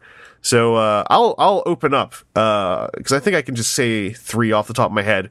Uh, Omega Supreme, the original, uh, Ocular Max Azalea, the uh, the Alex Kubelski uh, G1 Arcee, and uh, I'm going to cheat. All my new age Datsuns, I will just stick them all in my pocket because that will take the same amount of time as grabbing a normal size toy. Um, that's just a combination of nostalgia and real satisfying hand feel uh, off the top of my head. Uh, also, it helps that most of my mainline Transformers are like organized in storage bins, whereas these are toys I know I could literally grab right now uh, without with with ease. Um, Aaron, how about you? If you were just grabbing three Transformers, you don't have to say why, but Oh, see, I I just uh, was, was talking before we started the show how uh, since I'm doing work from home now, I'd like cleaned up my desk in order to get a different desk, so they're all in bins. I just grab the bins that are on the back porch, and that'd be a lot of stuff. Um, uh, but if we're saying it can only be three, um, it'd probably be uh, the chi- some childhood stuff, uh, like childhood Computron, um, the Power Master Optimus Prime, and um, trying to think of what the third one out of that would be. But it'd be due to to childhood stuff, most likely. That's where I'm also in this in this hypothetical. I'm really almost relieved that my childhood stuff is like back out west. Like I don't even have to think about it. Yeah. Um, but even then, I think childhood wise, really, it's just Omega Supreme is the only one that ended up really being that tight to me because a lot of my other ones are are so beat up. It's the idea of them I'm attached to more than the physical toys. Yeah. like the Stunticons are like yeah, because like all, they're important all, all me. those but- childhood ones are inside of a bin, inside of a and I think inside of a couple of shoe boxes inside of the bin, even um, Yeah. because they're not they're not fit for display. Kinda sadly. Uh, I decided mine are, uh, but that's just I have there's it's it's one cabinet um, in my mom's uh, dining room that is just all my G1 toys. Uh, put it together a couple years ago, and it's they're all kind of jank. They're all a little bit messy, but it's like this was what started it. It's all right Uh-huh. here. She just walks Uh, past that display with you on the other coast, going, ah, "So many things you could have done differently." I mean, it was. I mean, I'm not gonna. I'm not gonna say this, but I'm gonna say it. It, it was also the display was her idea, and the reason I haven't I got into Transformers is because she wanted to know what they were like. So it's k- kind of specifically her fault uh, that any of this happened. Um, TJ, what about you? If you're just grabbing three Transformers, um, what would they be? Uh, I'm kind of in the same boat where uh, some of it would be nostalgia, but I think I, I think my knee jerk reaction would be like the most practical that I'm attached to, Yeah, and like things that would be either I didn't want to lose that specific one, or uh, I think it's uh, too difficult to go back and get again someday. Which I think that boils down to like my Cybertron Optimus, uh, Mhm. the G1 Star Saber, and probably probably G1 Ramjet. Because like Yeah. that, like that was that was the childhood toy I first started taking care of because that was my grandmother getting that for me at a yard sale, and it still had like I distinctly remember it still having like all of its, of its parts in its own little baggie. I'm like, wow, they actually took care of their things. I should start taking care of my things. So that's never left my shelves. Aw. Yeah, and, and it's also like it's the that's the perfect um nostalgia toy, like a G1, you know, Conehead Seeker. It's just the right size. It's just the right kind of package of like this is an intense little pocket of of why I love this. Um I was gonna say if you didn't say your Star Saber, I'd be like, "What's wrong with you?" Uh, Who are you? What have you done with TJ? Also, Galaxy Convoy is, I think, actually, you know, a good answer because he's also a lot of toy that is usually in one piece, no matter what shape he's in on Yeah. your shelf or in a box. Uh, and also, I can tell you from experience, yes, it is frigging hard to get a Galaxy Convoy now. it's, a, it's a lot of work, even if you're going for the the the redeco. Um, so I hope that answered your question, uh, Blast Pack, and I hope you're doing okay. Um, boy, did did a decade's worth of stuff happened in the first two months of 2020. I, I hope all our friends over in Australia are doing all right. Uh, March has been the longest decade yet. Was, yeah, was was what I what I is what I was saying all through March. uh, I, I I and many would agree. Um, and uh, and time dilation, boy, it's just crazy. Like I said, uh, I, April 1st was like Monday, wasn't it? Like Yeah, was something just like last that. week. Yeah. Um, what day is it? Thirteenth. That's fake. That's almost someone made that up. Uh, so hope that answered your question, Blast Pack, and hope you're doing well. We got one more listener question here from Spine98. Says, "Greetings, podcast crew. Earlier today, my friend sent me a headline that said that Transformers Armada is now as old as the G1 cartoon was when Armada first aired. Uh, that got me wondering if Hasbro might try to revisit Unicron trilogy once the War for Cybertron trilogy ends. I know fans of that era have been asking for Hasbro to revisit that era and characters for some time. And really, how many times can Hasbro relaunch a toy with the same batch of characters? Any thoughts? I'm looking forward to your response. I just want to say my immediate response with utter realism is how many times can they relaunch it? Let me tell you how many times they can relaunch it. Because I, I think that, uh, as long a- like as I, I don't see it not being evergreen slash G1 any like I don't see that ending anytime soon until there is a major shakeup.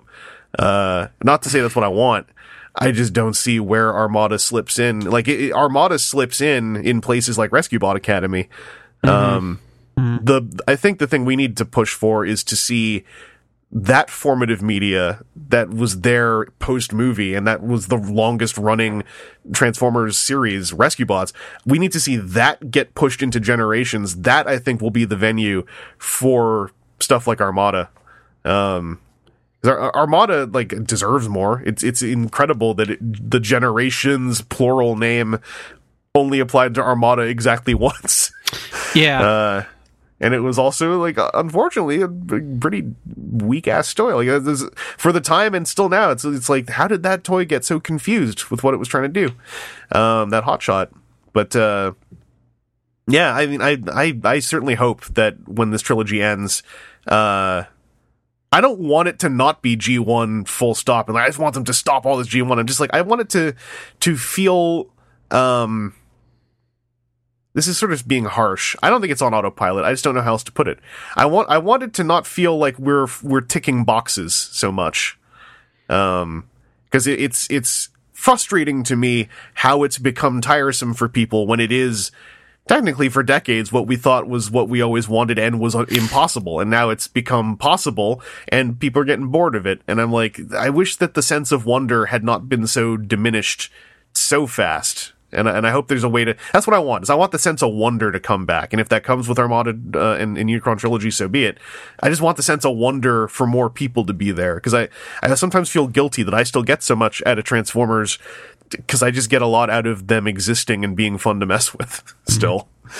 Uh, but yeah, that's that's me. I don't know. it's a weird question to answer now because it's like think about even when we started the podcast, like there's so much now that not only do we have, but like not only do we even take for granted, but now we're kind of like we're we're still doing G1. Can you imagine like back in the aughts saying we're still doing G1? Yeah. Yeah. Well, I mean, the thing is, it's it's past like I'm trying to think of how to say it's like G1, but it's not.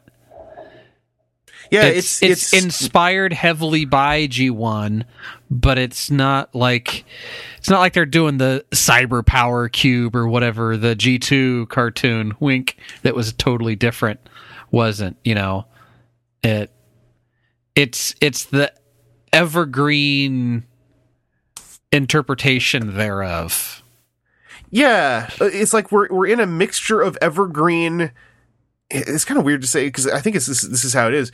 It's this mixture. It's all. It's all um older fan oriented for sure. It's very G one, but it's like even within Lions, there are some figures that are way more evergreen than articulated G one, and in the same line, there are figures that are just articulated G one more so than they're evergreen, and it creates this really weird design disparity in the most granular sense when it's all still G1 throwback, but it's like some of them feel more like now that we have all these flavors, some of them feel more generations than War for Cybertron trilogy. Some of the, like, you know, some of, even in Siege, it's like, um, you look at Ironhide. Well, that's, that's kind of more of a, a generations take on Ironhide. And then you look at Springer and it's like, well, that's more of a G1 with joints, uh, version of Springer. And it's like, man, in all of those descriptions, the wonder, like going back to that, is has kind of uh, fizzled. I don't know, and it doesn't mean they should stop. The fatigue part of it is inherently. I mean, even when I do it, it's inherently a very selfish critique because it means I, me, myself, am tired of this, and sometimes that leads to the statement, "So they should stop." And I'm like, well, that's that's uh, unreasonable, and most people, I'm sure, know that. But like, it makes the discussion just end too, where it's like, well, I'm tired of this. And it's like, okay, Yeah. well, let's uh, let's all go play a tabletop game or something. I guess. Like, yeah, um, the the shared sense of wonder. Um, I actually don't know really how we ever get it back because we've been give Transformers fans have been given everything they ever wanted. Yeah. and then when that became normal and they wanted something else, they got given it too. So it's like I, We got a lot of Beast Wars characters again a while back. And now now we have Beast Wars masterpiece. Yeah. and they're also usually pretty good masterpiece toys. Like, uh, so yeah, it's it's such a weird topic to broach because there's no objective version of it. It's all kind of based on whether or not you yourself have gotten bored of it. And then in, in many cases, I kind of go back to what Seth always said. If you get that bored of it, then just step away from it for a year or two. Because Yeah. then when you come back, you'll have missed all this.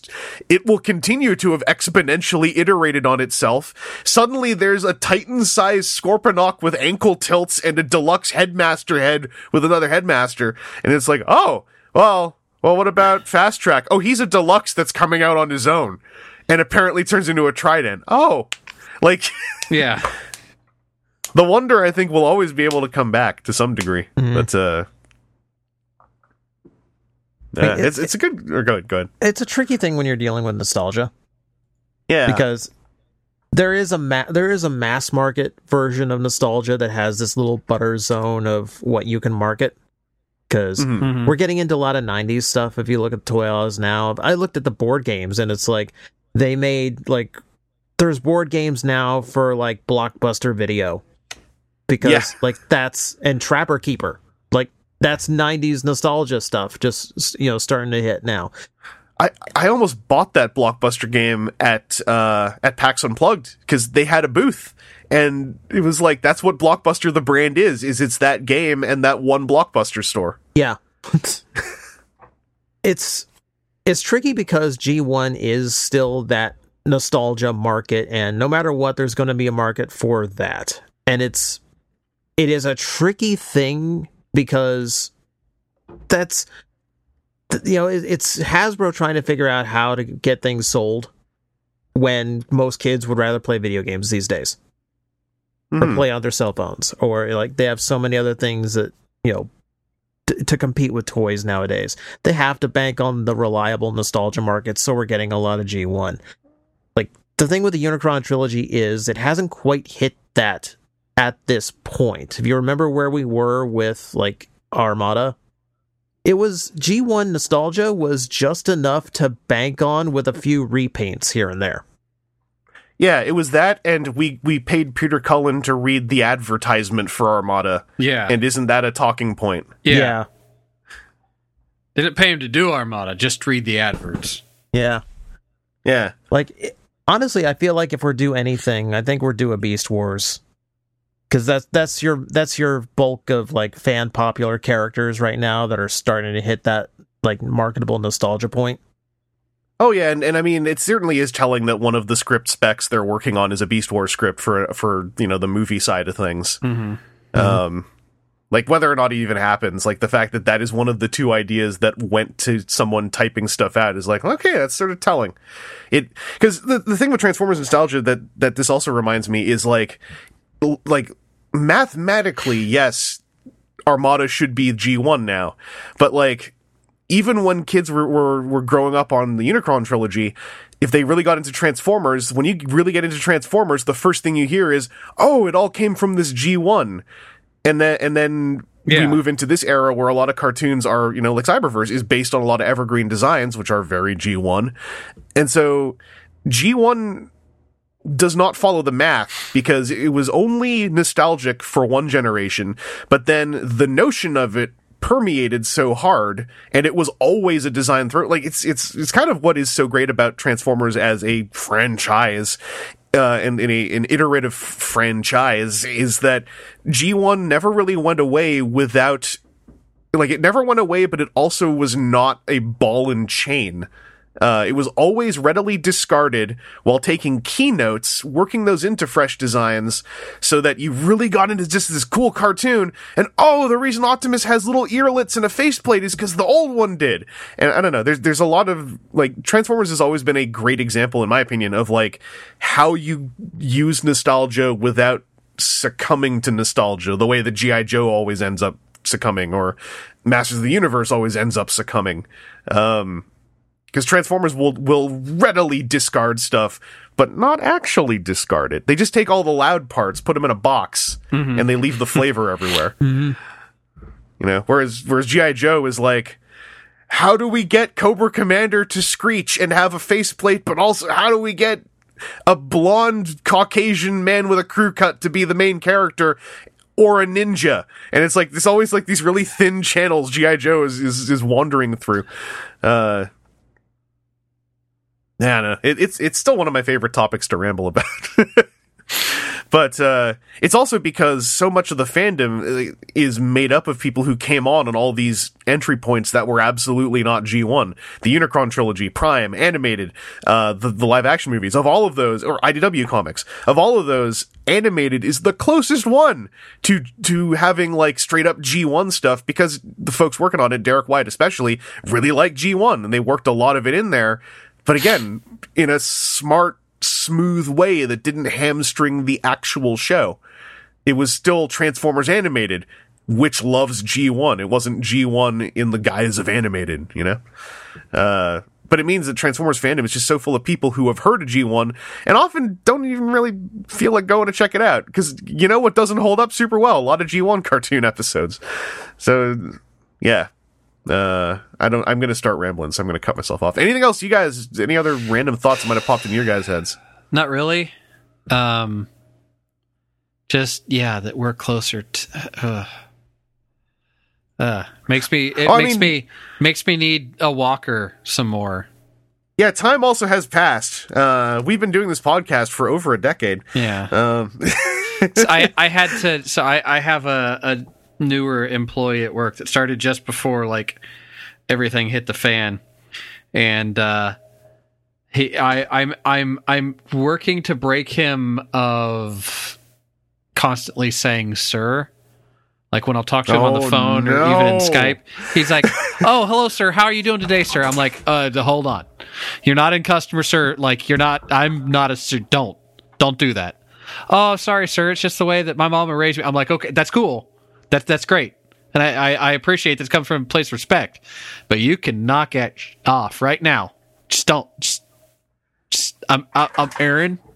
Maybe boss man if you want to like play it up some, but not not with a sir. You don't have to do that. Oh, I'll try, sir. and I was like, oh, okay. Now now I now you're getting it. now this is a fight. Now we're now we're now we're enemies. I will ruin you. Guess This who's going to be filling out a report here on you here real soon? That's the "Don't call me senpai" of Yeah. uh, of 2020. Uh, all right. Well, then let's uh, let's let's let's thank you, Spine 98, for the great question. Let's uh, let's bump into a little bit off topic. What else we got this week? Um, I'll just I'll just uh, ask you, Aaron, since I'm already talking to you. Anything off topic that really pops into your mind that was uh, a positive thing you got? Uh, so okay, so I've actually gotten a few uh, different things. Uh, toyetically, I got the um, the what is it, Jetman uh, Super Minipla. oh, I want that. Oh man, I'm jealous. okay. Um, aside from like, it's kind of a bummer because like uh, a lot of like like some of these, you kind of do the same build twice. Yeah. So the the legs and the arms are pretty much the same build. Um, they have different like heads and slightly different wings, and then um, Jet Falcon is its own thing. But no, I I'd been kind to him and Han for a little bit, and then I ended up getting uh, I I got a uh a uh, rebate card uh, for for getting contacts, which I hate. I hate the idea of sending me a gift card that has like a three month ticking clock on it, uh, rather than just sending a check. Oh, don't and don't get me. I mean, this is sort of sort of the same, but very different, but sort of the same. You know what? I really hate eBay bucks. Yeah, You know, it's just. I mean, yeah, great, great to get savings. You know what I hate when you get a, a ticker showing up at the top of eBay. Hey, you have seven days left to use your dollar seventy nine of eBay bucks, and I'm like, okay, you've just opened a whole can of worms. Where now I'm on a ticker. I feel like I'm going to screw up if I don't use it, and it's a dollar seventy nine. It's just, it's going to make me buy something I don't need. Yeah. So I use your your phantom dollar seventy nine. Well, for so what I did last time, and I did it again this time too, was I just went straight to Amazon and I bought Yeah. a fifty dollar Amazon gift card and then immediately refunded it because I know I'm going to end up buying something on Amazon. yeah. And then it was like as I was doing that, I was kind of just plunking through things. I'm like, okay, well, let's see if they got any mini. Holy crap, they have that. Oh, it's like fifty four dollars and twelve cents. It's four dollars and twelve cents. and so then bought it and built it, and it it was a fun uh fun. I mean, even the things that are repeating were still fun builds. It, the way that it it does its moves is pretty is pretty cool. Um, I was also going to say you've you've built like giant Lego sets. yeah, So you surely are used to doing uh, you know the same large process a few times in a row. yeah, yeah. Oh yeah, like Saturn V rocket is. You did the thing. Now do it five more times. You paid for this. Yeah. But yeah, so that was that was uh, a good build. And isn't there? Uh, doesn't this team Uh, have yeah. another like a griffin headed thing? Yeah, Jet Garuda. Um, Okay. That is that is readily available most of the time on Mandarake. I don't know if Jet Garuda got any kind of domestic release. Okay. Well, I mean, this was all the same. Uh, like it was all Japanese boxed and instructions and everything. This, Okay. th- th- there, there was no like bluefin sticker on it. So Oh, okay, okay. Yeah, I, I was also I literally I don't know if Jetman's stuff came out over here. Uh, so I'm gonna guess no. But I've seen both on Mandarake a whole lot. but it was it was definitely a thing that was like okay i feel good um Yeah. But Uh, yeah That that actually. Uh, I'll, I'll wait a sec. But uh, Aaron, anything else on your end? um so i got a new keyboard as well Woo! I, I got a corsair k55 so it's it's not a Oh! it's not a like the high end i can change out the switches one um but it's definitely further along the the chain than the old crappy keyboard that i had that was really it was the the first like week or so of work from home it was like really showing its uh its age how poorly it it keyboarded Yeah, this this Logitech G15 I've had for nearly a decade. For nearly half a decade. It's been living under my desk for a long time. I have an unopened Corsair K70 Lux that I meant to replace this keyboard with, but because the keyboard hasn't broken yet, I still haven't Okay. it. Stay. I'm like- okay, I can. I, I have a thing you can do to, do to do this. Take that old keyboard. and break it. You you've got like a heavy front door, right? I do. Take take hold one side of the keyboard. Okay. Oh boy. Oh make boy. make sure that you've got a good grip on it. Open your door all the way up. Take the old keyboard. Hold it against the door frame. Tell it it's been good. You'll Oh, always remember oh my it, god. and then Oh slam God. it really hard. Oh my god! You want me to, to anthropomorphize my keyboard And shortly so. I can Yes. old yeller it? Yes. God, Jesus! Look, That is amongst other possibly- things, the redneck review that I've also had going on across the street has has led me to some some interesting life places. that is possibly the darkest tech advice I have ever received. Or what you can do is you can just pull out the other keyboard, put it in place, see how it feels. Because I was I was actually concerned that like because it's a different keyboard, I know it's going to feel different. And and that's a thing that for some people could be a, a serious thing. Um, Yeah. So it was um, the the issue that I was having is I type quickly enough. Um, I, I have a high words per minute in typing, and so I'd be sitting here composing work emails, and it would look like I was having a stroke because it wasn't picking up.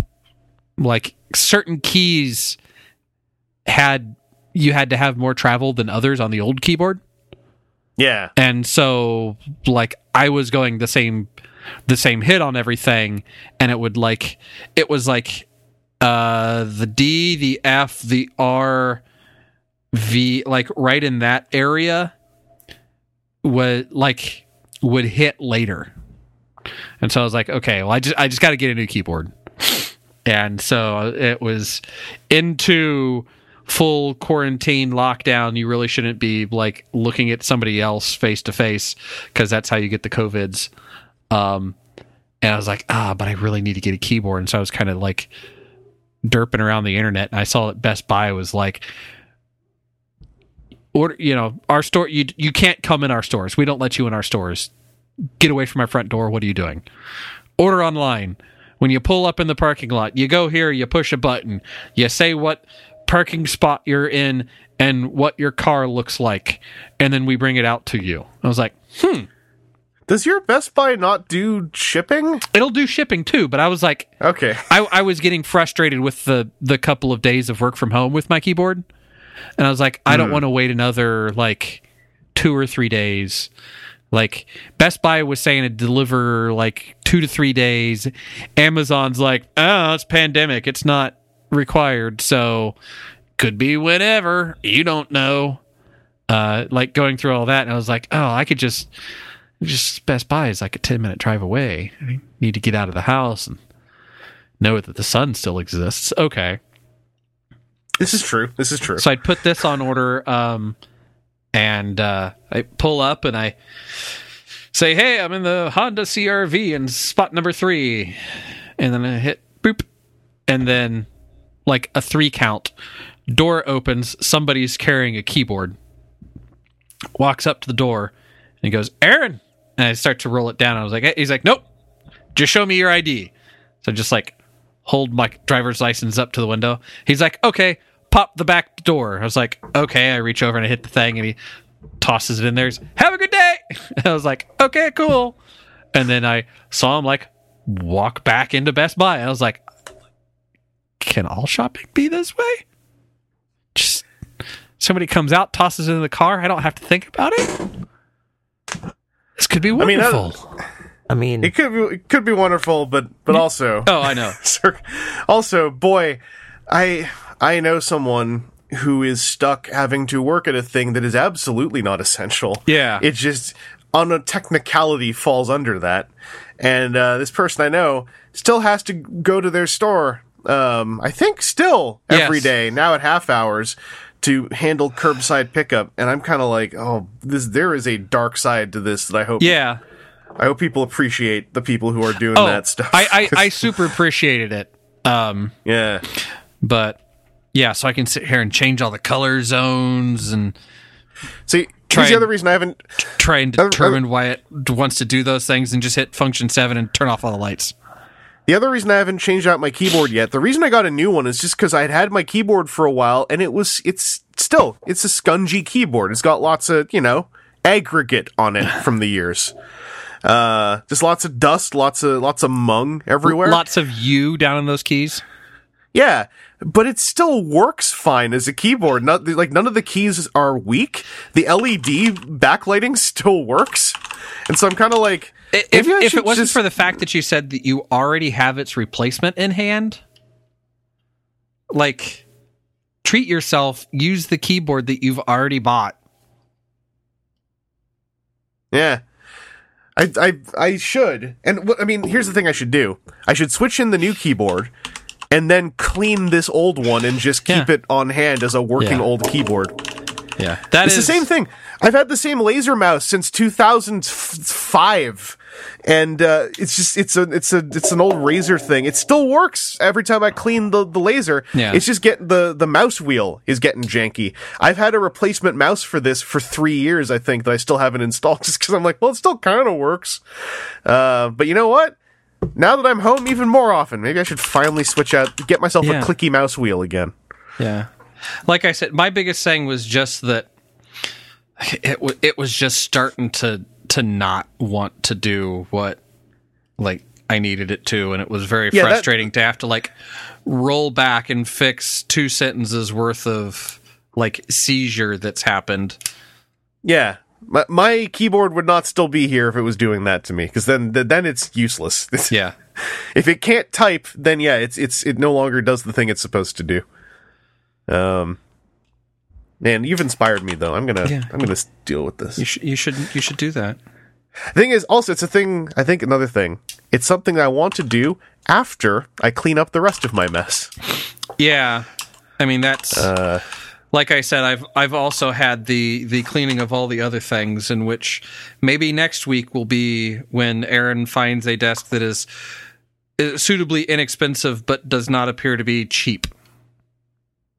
Because the first couple of desks that I was looking at for like immediate delivery or or hands free uh, delivery, all of them were like, "Yep, it's uh, particle board, uh, unfinished." and you shouldn't get splinters from most of it. It's like, ah, it's a bigger desk. That'd be nice, but I'd also like to you use it. now you now you have to buy a power sander and a buffer in order to make the thing nice and smooth. I've been running into that with uh, I want to get a, ch- a nice chair like my computer chair, but for my filming and minis painting table because I have a crappy chair over there, and I've noticed when I'm painting miniatures or filming, sitting in a crappy chair makes it a lot harder to do. Yeah. Uh, so I want to get a nice chair for over there. Do you know what is really not? I didn't realize this until now. I need to be able to sit in a chair to want to buy it. Yeah.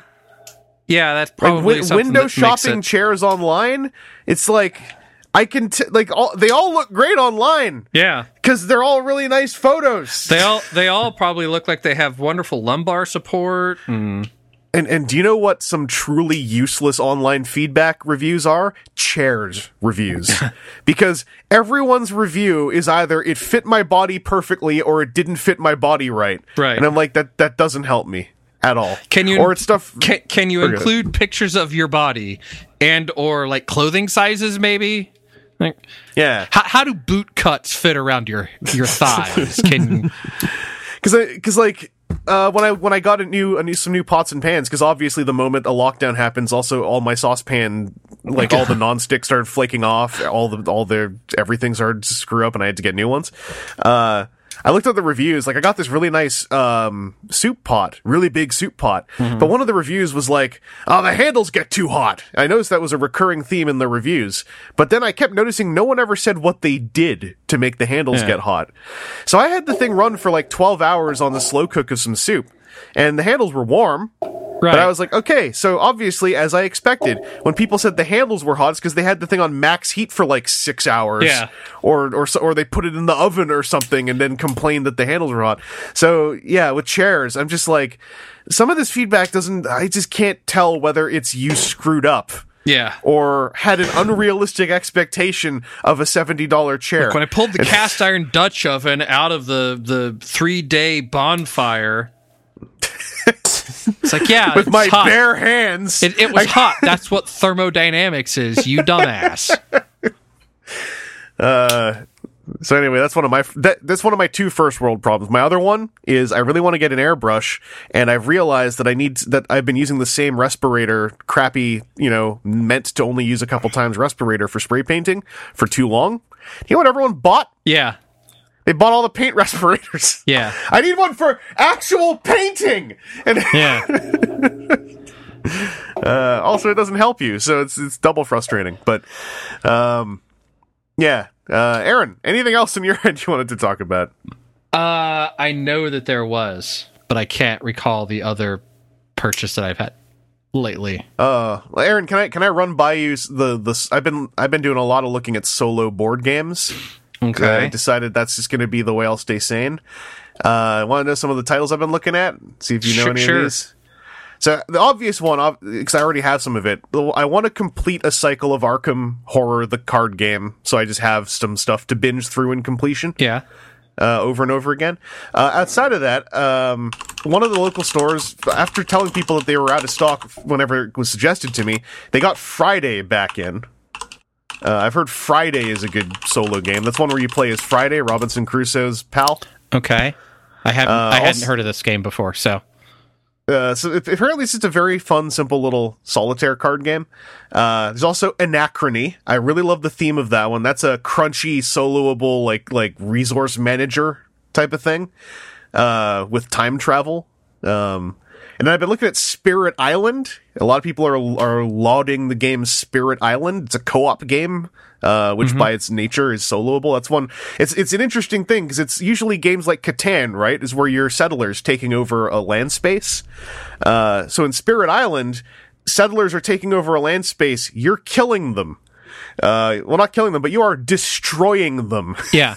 through a combination of fear and destruction to get them off your land space because you're one of the spirits of the island. Uh, so that's that's one I'm really uh, thinking I'm going to get a hold of sooner than later. I think I watched Spirit Island get played at uh, the last game-a-thon I had. Oh, it, it looks really cool. Uh, but then another shop where they have some stuff that's damaged on sale. They got Legendary Encounters Alien Deck Building game, which I've heard is of those Legendary Encounters kind of the one to play. Okay. Uh, and it's uh, it's it's like a, a it's again Yeah. like a very soloable, co-opable Yeah. thing. Um, and then uh, there's a game called I heard is a very good solo game, Horrified. Uh, that's a game where universal monsters you you pick. Uh, there's four of them, and you pick somewhere between one to four of them. Okay. and uh, it's you leading villagers around and just trying to you know uh, meddle with these monsters and, and defeat them. Uh, it's just not, it's, it's nicely inexpensive when it's damaged on sale. And then the last one on my little list, Circadians First Light is uh, another resource managing thing. It's, it's, uh, it's, uh, got an art style a lot of people don't really like, but I kind of do. It reminds me a lot of Space Quest, and it's another uh, another resource manager. It's just it's different resource management than Anachrony, but it's also still sci-fi. And it has uh, Anachrony and this their AI solo bots are by AI board game AI designers that are apparently very good at what they do. Uh, so these are all the games I've been eyeballing lately for my solo gaming adventure I want to go on. Um, I have not got any of these yet, so these are not what I got this week. but uh, I'm just feeling a lot more inspired to put my, my fun money into board games right now, also because it's supporting some local stores that are suffering. Yeah. Uh, and I don't know, it's just like in in it not being able to go to toy shelves, it's making me just look more at a lot of the toys I have not messed with very much yet, and making me more happy with what I've got than wanting to acquire more. I don't know. It's it's one of the small silver linings on, Yeah. on my my mental scape. Um, I do have something. I talked about this last episode, but since TJ, since you're here, because this was this was very much thanks to you, I built my Super Minipla um, Power Rangers in Space Zords. Uh, I got them at Fan Expo last summer, and uh, I got them entirely because basically you told me everything I didn't like. uh, I, I everything I didn't like conceptually about the Super Minipla stuff before them was not there, and you're absolutely right. Like, boy, these are cool, and they just transform. Yeah. Uh, they're super nice. Um, so that that's making me want to look into all the ones that came out after them that started to also follow that track, like you know Jetman and uh, I think it was what Live Man as well. Uh, all that stuff's been coming out and is also more self-contained the way I want it to be. Like with the obvious caveat, like Jetman is five jets combining, so it is five things going together. But I don't know, it's it's a very specific thing, um, and it's not Super Minipla's fault. It is very smartly designed. Some of the parts for me stuff, like that Voltron stuff, I think is incredible conceptually. It's just nothing I really want to fiddle with myself. Um, but yeah, TJ, I, I built the thing. I sprayed the the gray sprues gunmetal, uh, and it it makes them look incredible.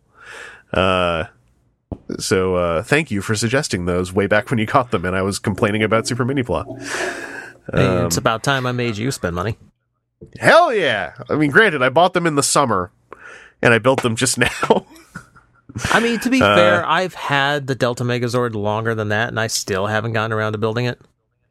and, and I'll say this: the Delta Megazord does parts form a bit more. There's a there's a step where I'm pretty sure it would have been an extendy leg, but instead you pull them off and stick them back on again. Yeah. But I, I he also s- has. I want to say Or go ahead, that's what the original toy did, so that doesn't bug me. Okay. Yeah, but Minipla's better than that. Oh, well, Mini, The thing is, he has. His feet are the size of entire robots, and they're on giant ankle tilts, and it's glorious. Mm-hmm.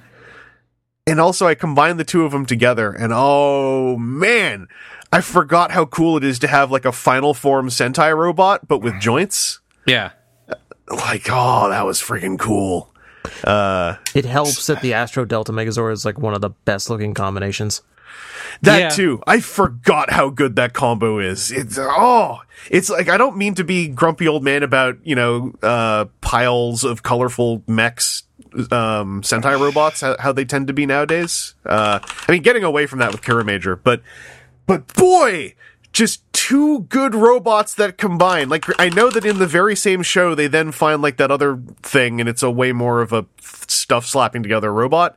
But but these two are just like oh they they they they're like something that can never happen again in the way that toys need to be sold right now. But I love them. Uh, I also can't think of any other off-topic stuff I got this week. Um, aside from my bedding that I already talked about. Uh, I did. I'm picking it up tomorrow. I put in an order for pickup online at my butcher shop.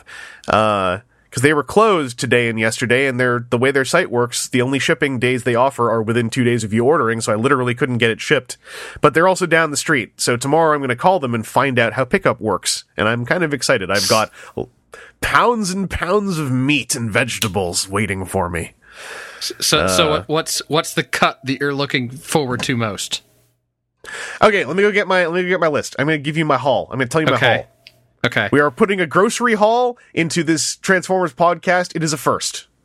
Um, so here's my order. I got uh, a box of spinach, a box of broccoli, a two pound bag of carrots, uh, a thing of leeks, two times uh, red potatoes, and one time sweet red onions. Those are all, I think, one pound amounts Okay.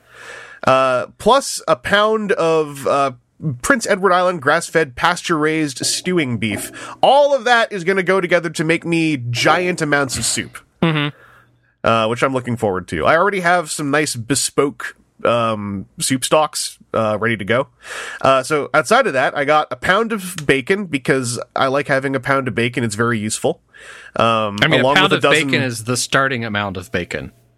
Yeah, I, I only like to buy it a pound at a time because I find if I buy more than a pound, it just I end up with kind of funky bacon at the end, whereas a pound is like just the right timing for me. Wait, so you Uh, don't so- eat the whole pound at once? No, I, I make it last and I harvest its grease in a in a You- mason you, jar. Can, you can you can eat it all at once and harvest the grease. I also don't want to eat it all at once.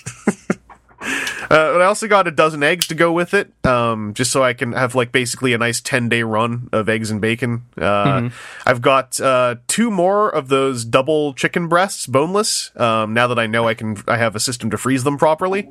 Uh, those are probably going to go straight in the freezer, just so that I have them on hand in there, along with uh, two pounds of honey garlic sausage and two pounds of apple bacon sausage. Um, I might leave a pound of the sausage, one sausage out just in the fridge to have sooner than later. Yeah. But uh, because I missed going to the butcher due to a lineup last week, I've been going into my freezer stuff for the last few days. Yeah. So I want to re- I want to refill my freezer before I Well, start. well, that's why. That's also why you keep that freezer stock. Yeah, exactly. Uh, but now that I've gone into it, I'm having the thing of like being uncomfortable that I don't have the freezer Yeah. stock anymore. um, so that's my grocery haul. Uh, I'm looking forward to the making the soup. I know I've yelled about it now for multiple podcast episodes, but boy, just get a pile of vegetables and some like cubed meat and some be- some soup stock, and just put it all in a thing and cook it on slow and low Yeah. for a while, and it's days of food. You can freeze it for up to four months in like a sealed Tupperware. You should make Uh, a I- lasagna. Oh, I guess I should. Then I have to get the cottage cheese. I mean, I could, but also Epicure, the other local really nice place, Mm-hmm. have just nice frozen lasagna already. I, I But- guess that'd be acceptable. I just that's been the the thing that I made a huge lasagna early on that I still have a little bit that's left.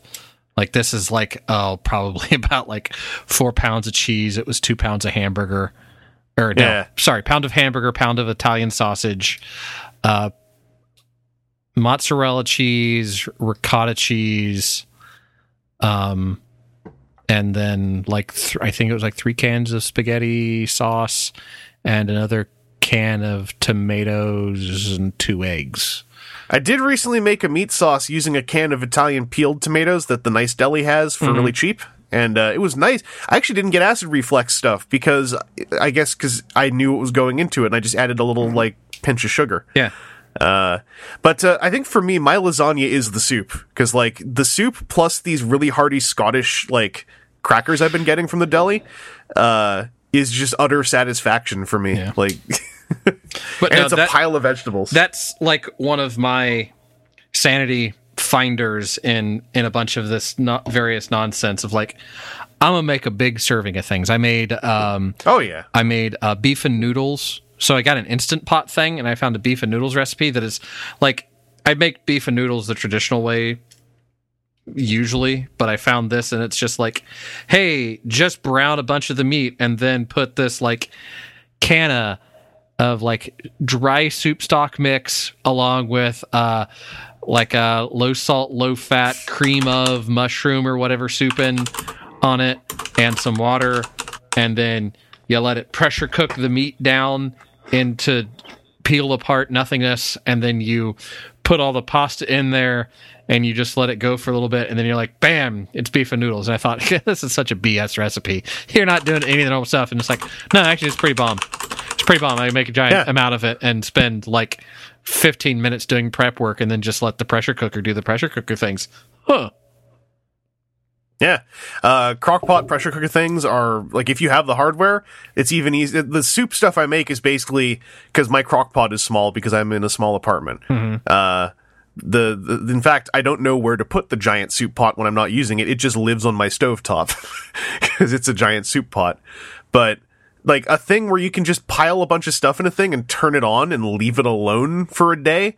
Uh, is is my one of my favorite things to suggest to people to cook because it means you don't have to worry about skill in the moment you know or or Yeah. living up to all the cooking videos you watch you Yeah. just you you put it all in the thing you don't even if, especially if it's like crockpot or soup stuff Mm-hmm. you don't even have to chop everything if you don't feel confident to it's Yeah. better if you do but you can also just throw it all in there whole because it'll just mush together into flavorful chew Yeah. and that's not that's not a bad thing that I'm saying. Yeah. Flavor the frozen version of this that I left in my fr- my freezer for a month and then tried thawing out this last few days. It was definitely not soup anymore. It was just real tasty bowls of stuff. Yep. Uh, and you know what? All those nutrients were still in there. All those vegetables were still in there, and all the meat was still in there. So I just had that with a bunch of big, thick Scottish crackers, and uh, and felt very satisfied. I added some chili flakes to give it some pang since it wasn't fresh anymore. But um, yeah, that's our grocery haul um, topic list. um, so, uh, TJ, anything off topic on your end you want to bop through? Uh, any, uh, I guess anything really. Um. Yeah. Oh, yeah. Like I, I think a grocery list pretty much opens me up to literally anything I obtained. Yeah, I'm very proud of my grocery list. Um. Nothing in particular except for the one time killer I've had uh, on hand most of the time, which is the new Animal Crossing. Oh, I've, I have, uh, in fact, that was suggested to me as a way to structure my day for my sanity. Uh, I'm a, I'm a very unique, uh, case where, like, even down to the original, I just don't connect with Animal Crossing very well, and it's nothing against it. But you're not the only person I've heard say that that is basically like, I mean, I, it's time killer at the very least. Yeah, for the last now that you've while. said it, Animal Crossing was my other thing. But I'll let you Yeah. go Okay. ahead and talk about it. I, 'cause- I had Oh, no, a feeling because I've seen Aaron Yeah. is playing Animal Crossing. Yeah, no, y'all, tell me about that rabbit. Tell me how much you love that rabbit. I'm glad that event's oh. over. Yeah. yes. Tell me about the radishes or whatever it is that people have made a frigging Amazon site knockoff for. Have you seen that? Nookazon? No, No. Oh, hang on. I don't even play the game. And What this, have, what have we done? hang on a second. I'm gonna link you to this. You're gonna, it's gonna blow your mind. Okay. Okay. uh, I have to compose myself here because I got mad when I saw this. Not like, but with a smile on my face, mad. Uh, go to this website. go to this website. Look what people did. this is an Amazon. This is a Tom Nook Amazon where y'all can get your radishes or whatever it is that everyone needs 30 of. Uh, Oh, I know. Peop- okay. people have power gamed the, the new Animal Crossing economy within the first two weeks.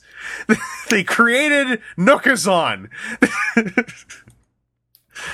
uh, nothing against the game. It's just the moment. I, I'm like, if we're going to talk about the rabbit and we're going to talk about the radish, is it radishes? What's the thing everyone needs? Uh, bells is the is the not Well, money Bells. thing. B- Bells is the currency. Radishes is the thing that can make you the most money. Yeah, Right, So if you're ra- lucky. radishes is the stock market. You Yeah, get it? which- not the which- stock market, the stock Oh, market. for God's sake! I can't believe you just did this to me. I, after all these years, you t- uh, I get it because it has stocks. And somebody comes team- along and and sells them on Sunday mornings, and then throughout the week, the prices change. And occasionally, somebody's like, "Oh, that's for." Four times as much as it should have been, and then everybody wants their switch code or whatever to go and and make a killing on it because RNG and Tom Nook keeps threatening to break my knees if I don't pay pay off the house. No, actually, Tom's he- pretty good. He doesn't charge interest, and you pay it when you want. yeah, yeah. It's, it's just his dumbass. Uh, are are the the Nooklings his kids or nephews? I always don't forget. No, I don't these know. kids, I've heard someone. these kids that run the store with his name on it just buy bugs and rocks. and then, and then this human comes around and pays off this loan with bug and rock money. If they're called Nooklings, then does it mean they work like the Koopalings, where they aren't his kids? He I- just sort I- of adopted them. I don't know. I mean, in a in a sense, it's like a smaller scale of what they of what Nook does. So kinda. Man, Nook, Nook is fascinating. When I, when I learned that he doesn't charge interest, I was like, wait, so everyone who says he's like an evil landlord, but he's not. He's he's like he's like a weird pseudo capitalist pan in the forest. He just he just wants to bring you the notion of structure and persistent debt, but without the bad parts. And that's not a good thing to do to people, nor is it evil. the only thing he really does is, is like, well, you know, you can't get the next room of your house till you pay it off, right? Yeah. Like you, you want that basement real bad. Okay, it's 1.2 million bell. It's on your time, though. It's on your time. yeah. It, it is your basement.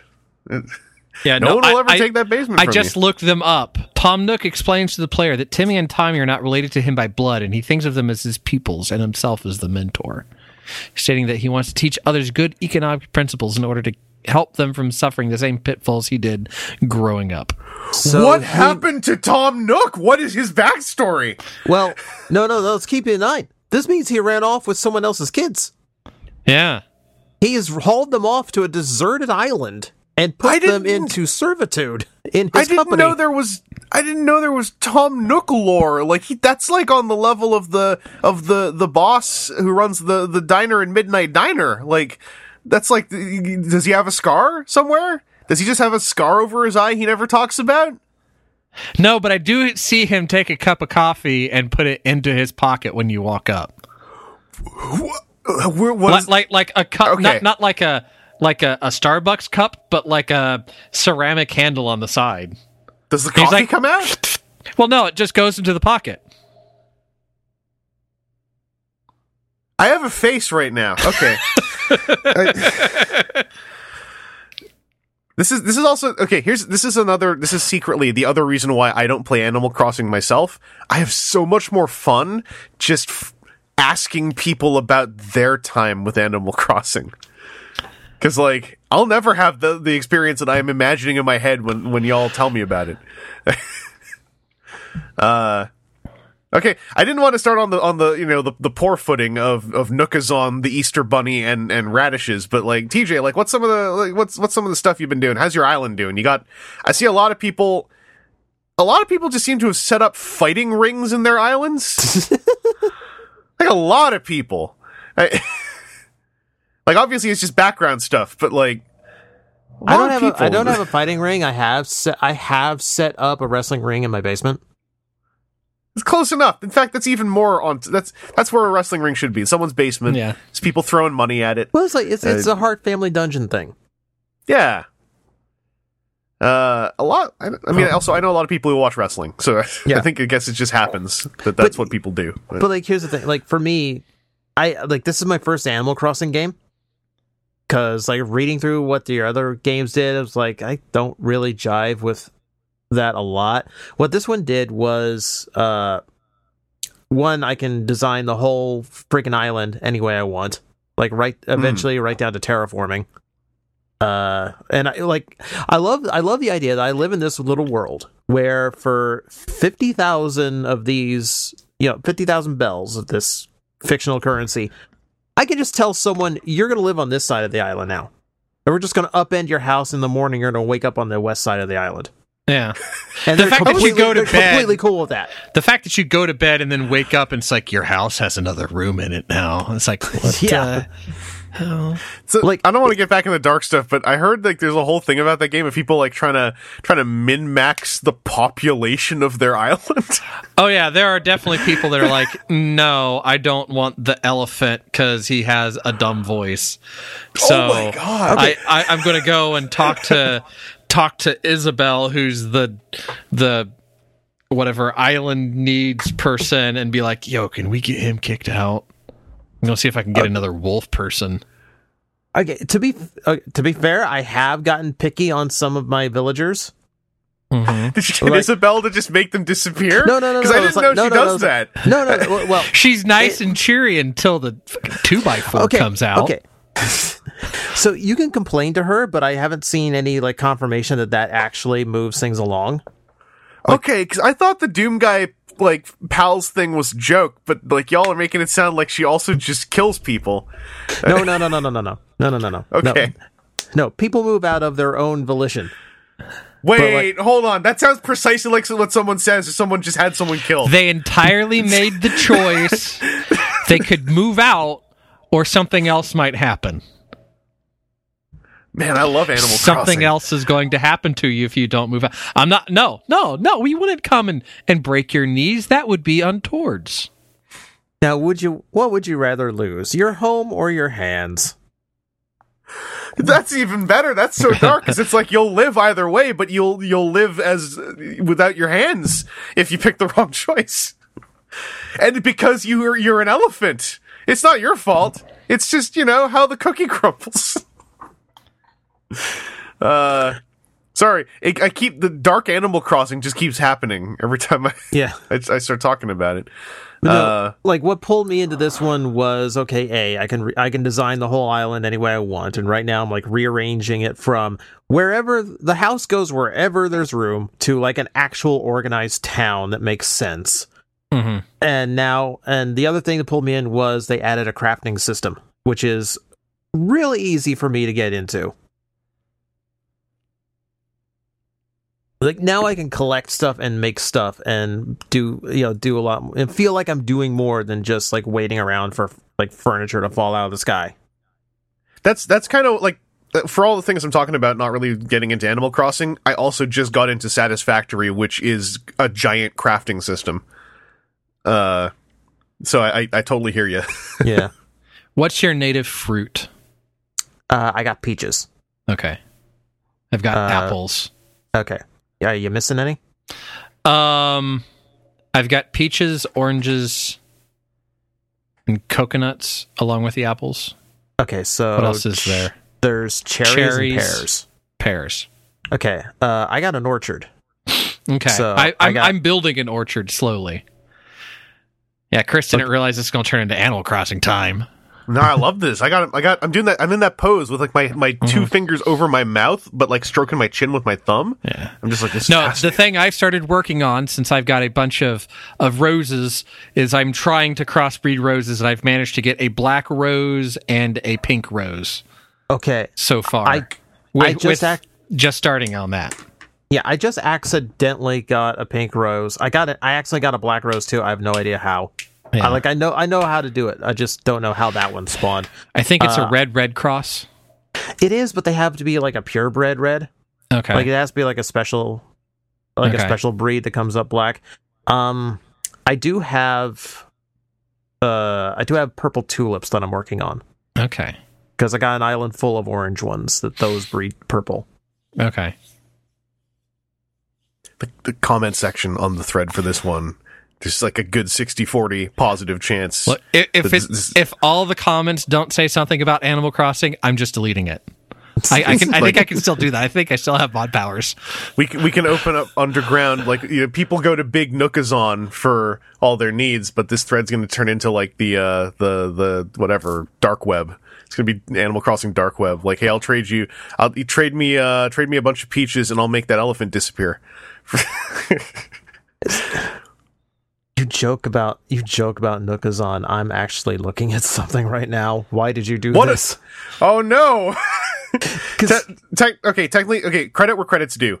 I only know about Nookazon because uh, Hoopla and Josie were doing an art stream, and then Suribot popped in, and Suribot's the one who said what Nookazon was. So this is technically Suribot's fault slash uh, credit, depending how, how good or bad this goes. So for all the nonsense things that are in the game, there are there's one costume in multiple colors that is just like as close to a Power Ranger as they could legally get. and Mhm. then there's one that's basically as close to Iron Man as they could legally get. I, I have the Iron Man one. Uh I got the I got I got the blue helmet out of a gift, and then I just got kicks on my island today who had the shoes in the same color. So I need the suit. Aaron will get you that suit if you Yeah. if you'd make someone disappear for him. Well, so the th- the thing is though, isn't it like if you've gotten it, there's isn't there one of the stores that you can go to to like Um, get it again? The again? Nook uh the Nook shopping. It's like you can you can buy d- duplicates of things and on the terminal, have it yeah. mailed.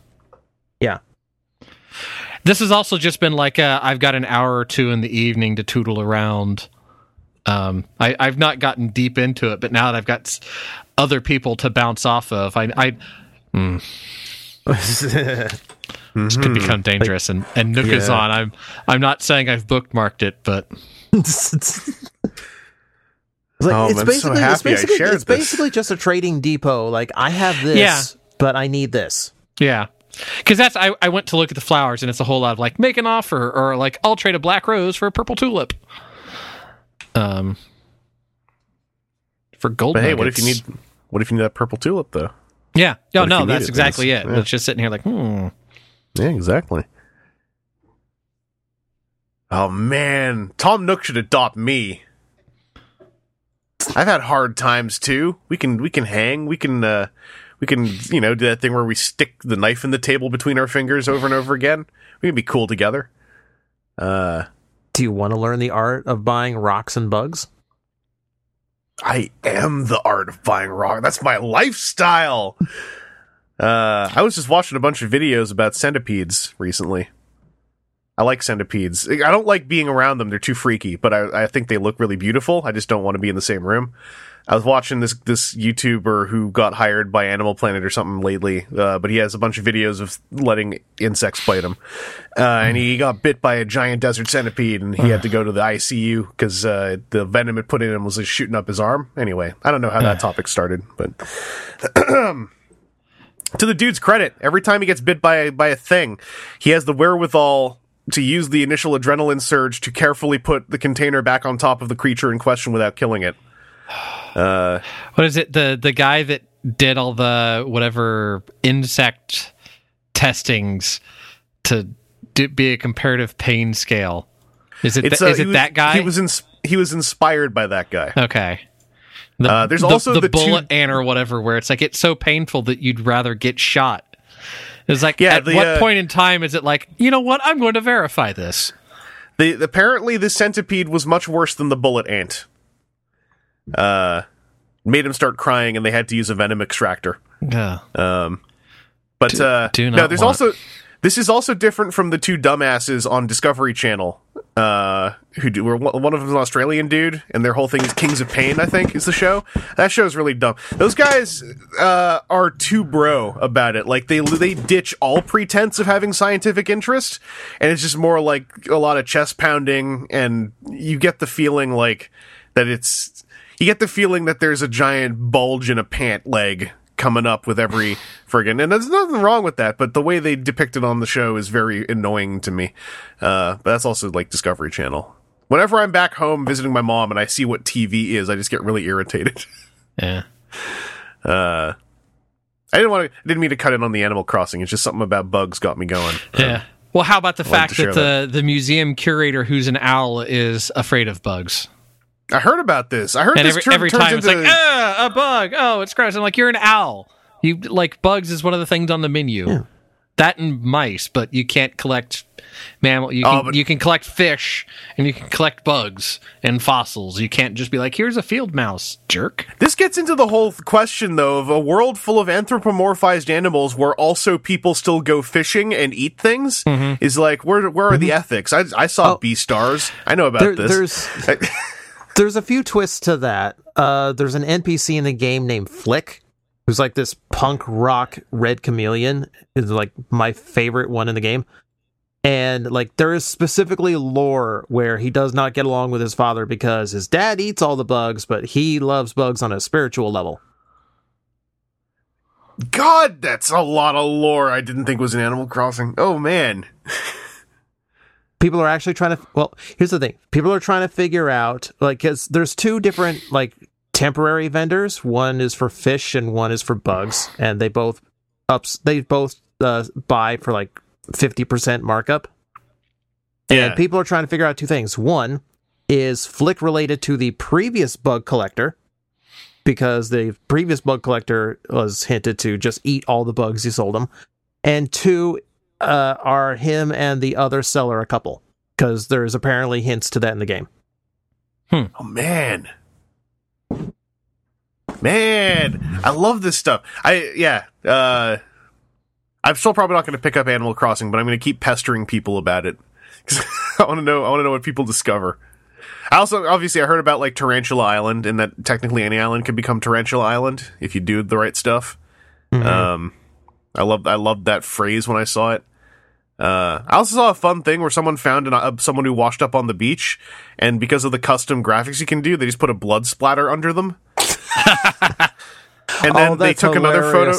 They put a different dragged blood splatter image down and took once the person was gone. So they just took two photos and made it look like they dragged their body into a bush. Uh, Oh was down with that. I was very down with that. Um, well, and any other Animal Crossing stuff, or shall we? I think we should probably uh, cap the Animal Crossing so we save a little bit for next time. Yeah. Yeah, Do our check-in, our island check-in.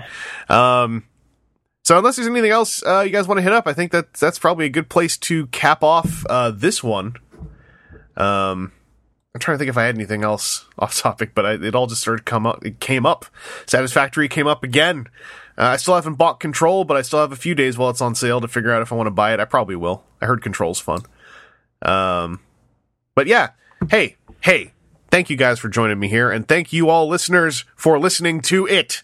Uh, stay in touch with all of us. Uh, we'll we'll be back with some more podcasting, but you all got to be there to to receive it. So you know, take care of yourselves. Uh, stay low risk, stay safe, and uh, Wash you- your you know, hands. it's yeah, I was about to Wash say them again. you're probably probably tired of hearing it, but also yeah, it's you know it's kind of fun washing your hands. I've started to get into it more. I make Mm-hmm. a game out of. I gamified uh, hand washing because I, I I got vectors I like to hit. Um. Oh, you know what I bought off topic? I got some new conditioner because my hair is getting real dense. Uh, and I bought some. I bought some male grooming scissors because they they were the only little scissors I could find at the drugstore. And God, they they are. You know those. You know those pharmacy products that are like for men on them. Uh, these ones are that to the point of like the rings for your fingers and the scissors are bigger, and it says it has a big arrow pointing at it saying "sized for man hands." And I'm like, this is great. I'm glad I own this. Uh, but uh, I'm gonna I gotta do some some uh, end trimmings at some point. I'm hyping myself up for that. So I'm, I'm, go- I'm going to recommend to you the same thing I've recommended to everybody else quarantine mullet. Tempting, but I I don't have a means to shave sides off. I just want to trim my ends. Not have a beard trimmer. Uh, I do, but it doesn't you go. fit my hair. It doesn't fit my hair. Just just got to keep working at it, man. It's an ends trimmer. It's not like a big like kind of thing. I've been letting more more. I am keeping. Here's the thing. I'm going to say it all because I've seen a lot of people going like, I'm just going to stop shaving. That's fine. I kind of let my cheeks go a little bit, but I got two recommendations. Keep shaving your neck. You'll feel better. Uh, but number two, if you're going to let that stuff grow in, you should get a trimmer so you can trim the ends. Because let me tell you, if you just let it keep going, like it's it's kind of fun. You're like, oh, I'm like Robinson Crusoe. I'm like Tarzan. It's it's fun until like you start itching. You know, like you start getting that scaly skin. You should you should if you're gonna let it grow in, take care of it. All right, that's my little thing. I want you to promise me. Those of you who are doing the uh, the quarantine beards. All right. Anyway, uh, take care of yourselves. We'll be back with some more Transformers talk and other talk because that's what we do. And uh, until then, uh, stay safe.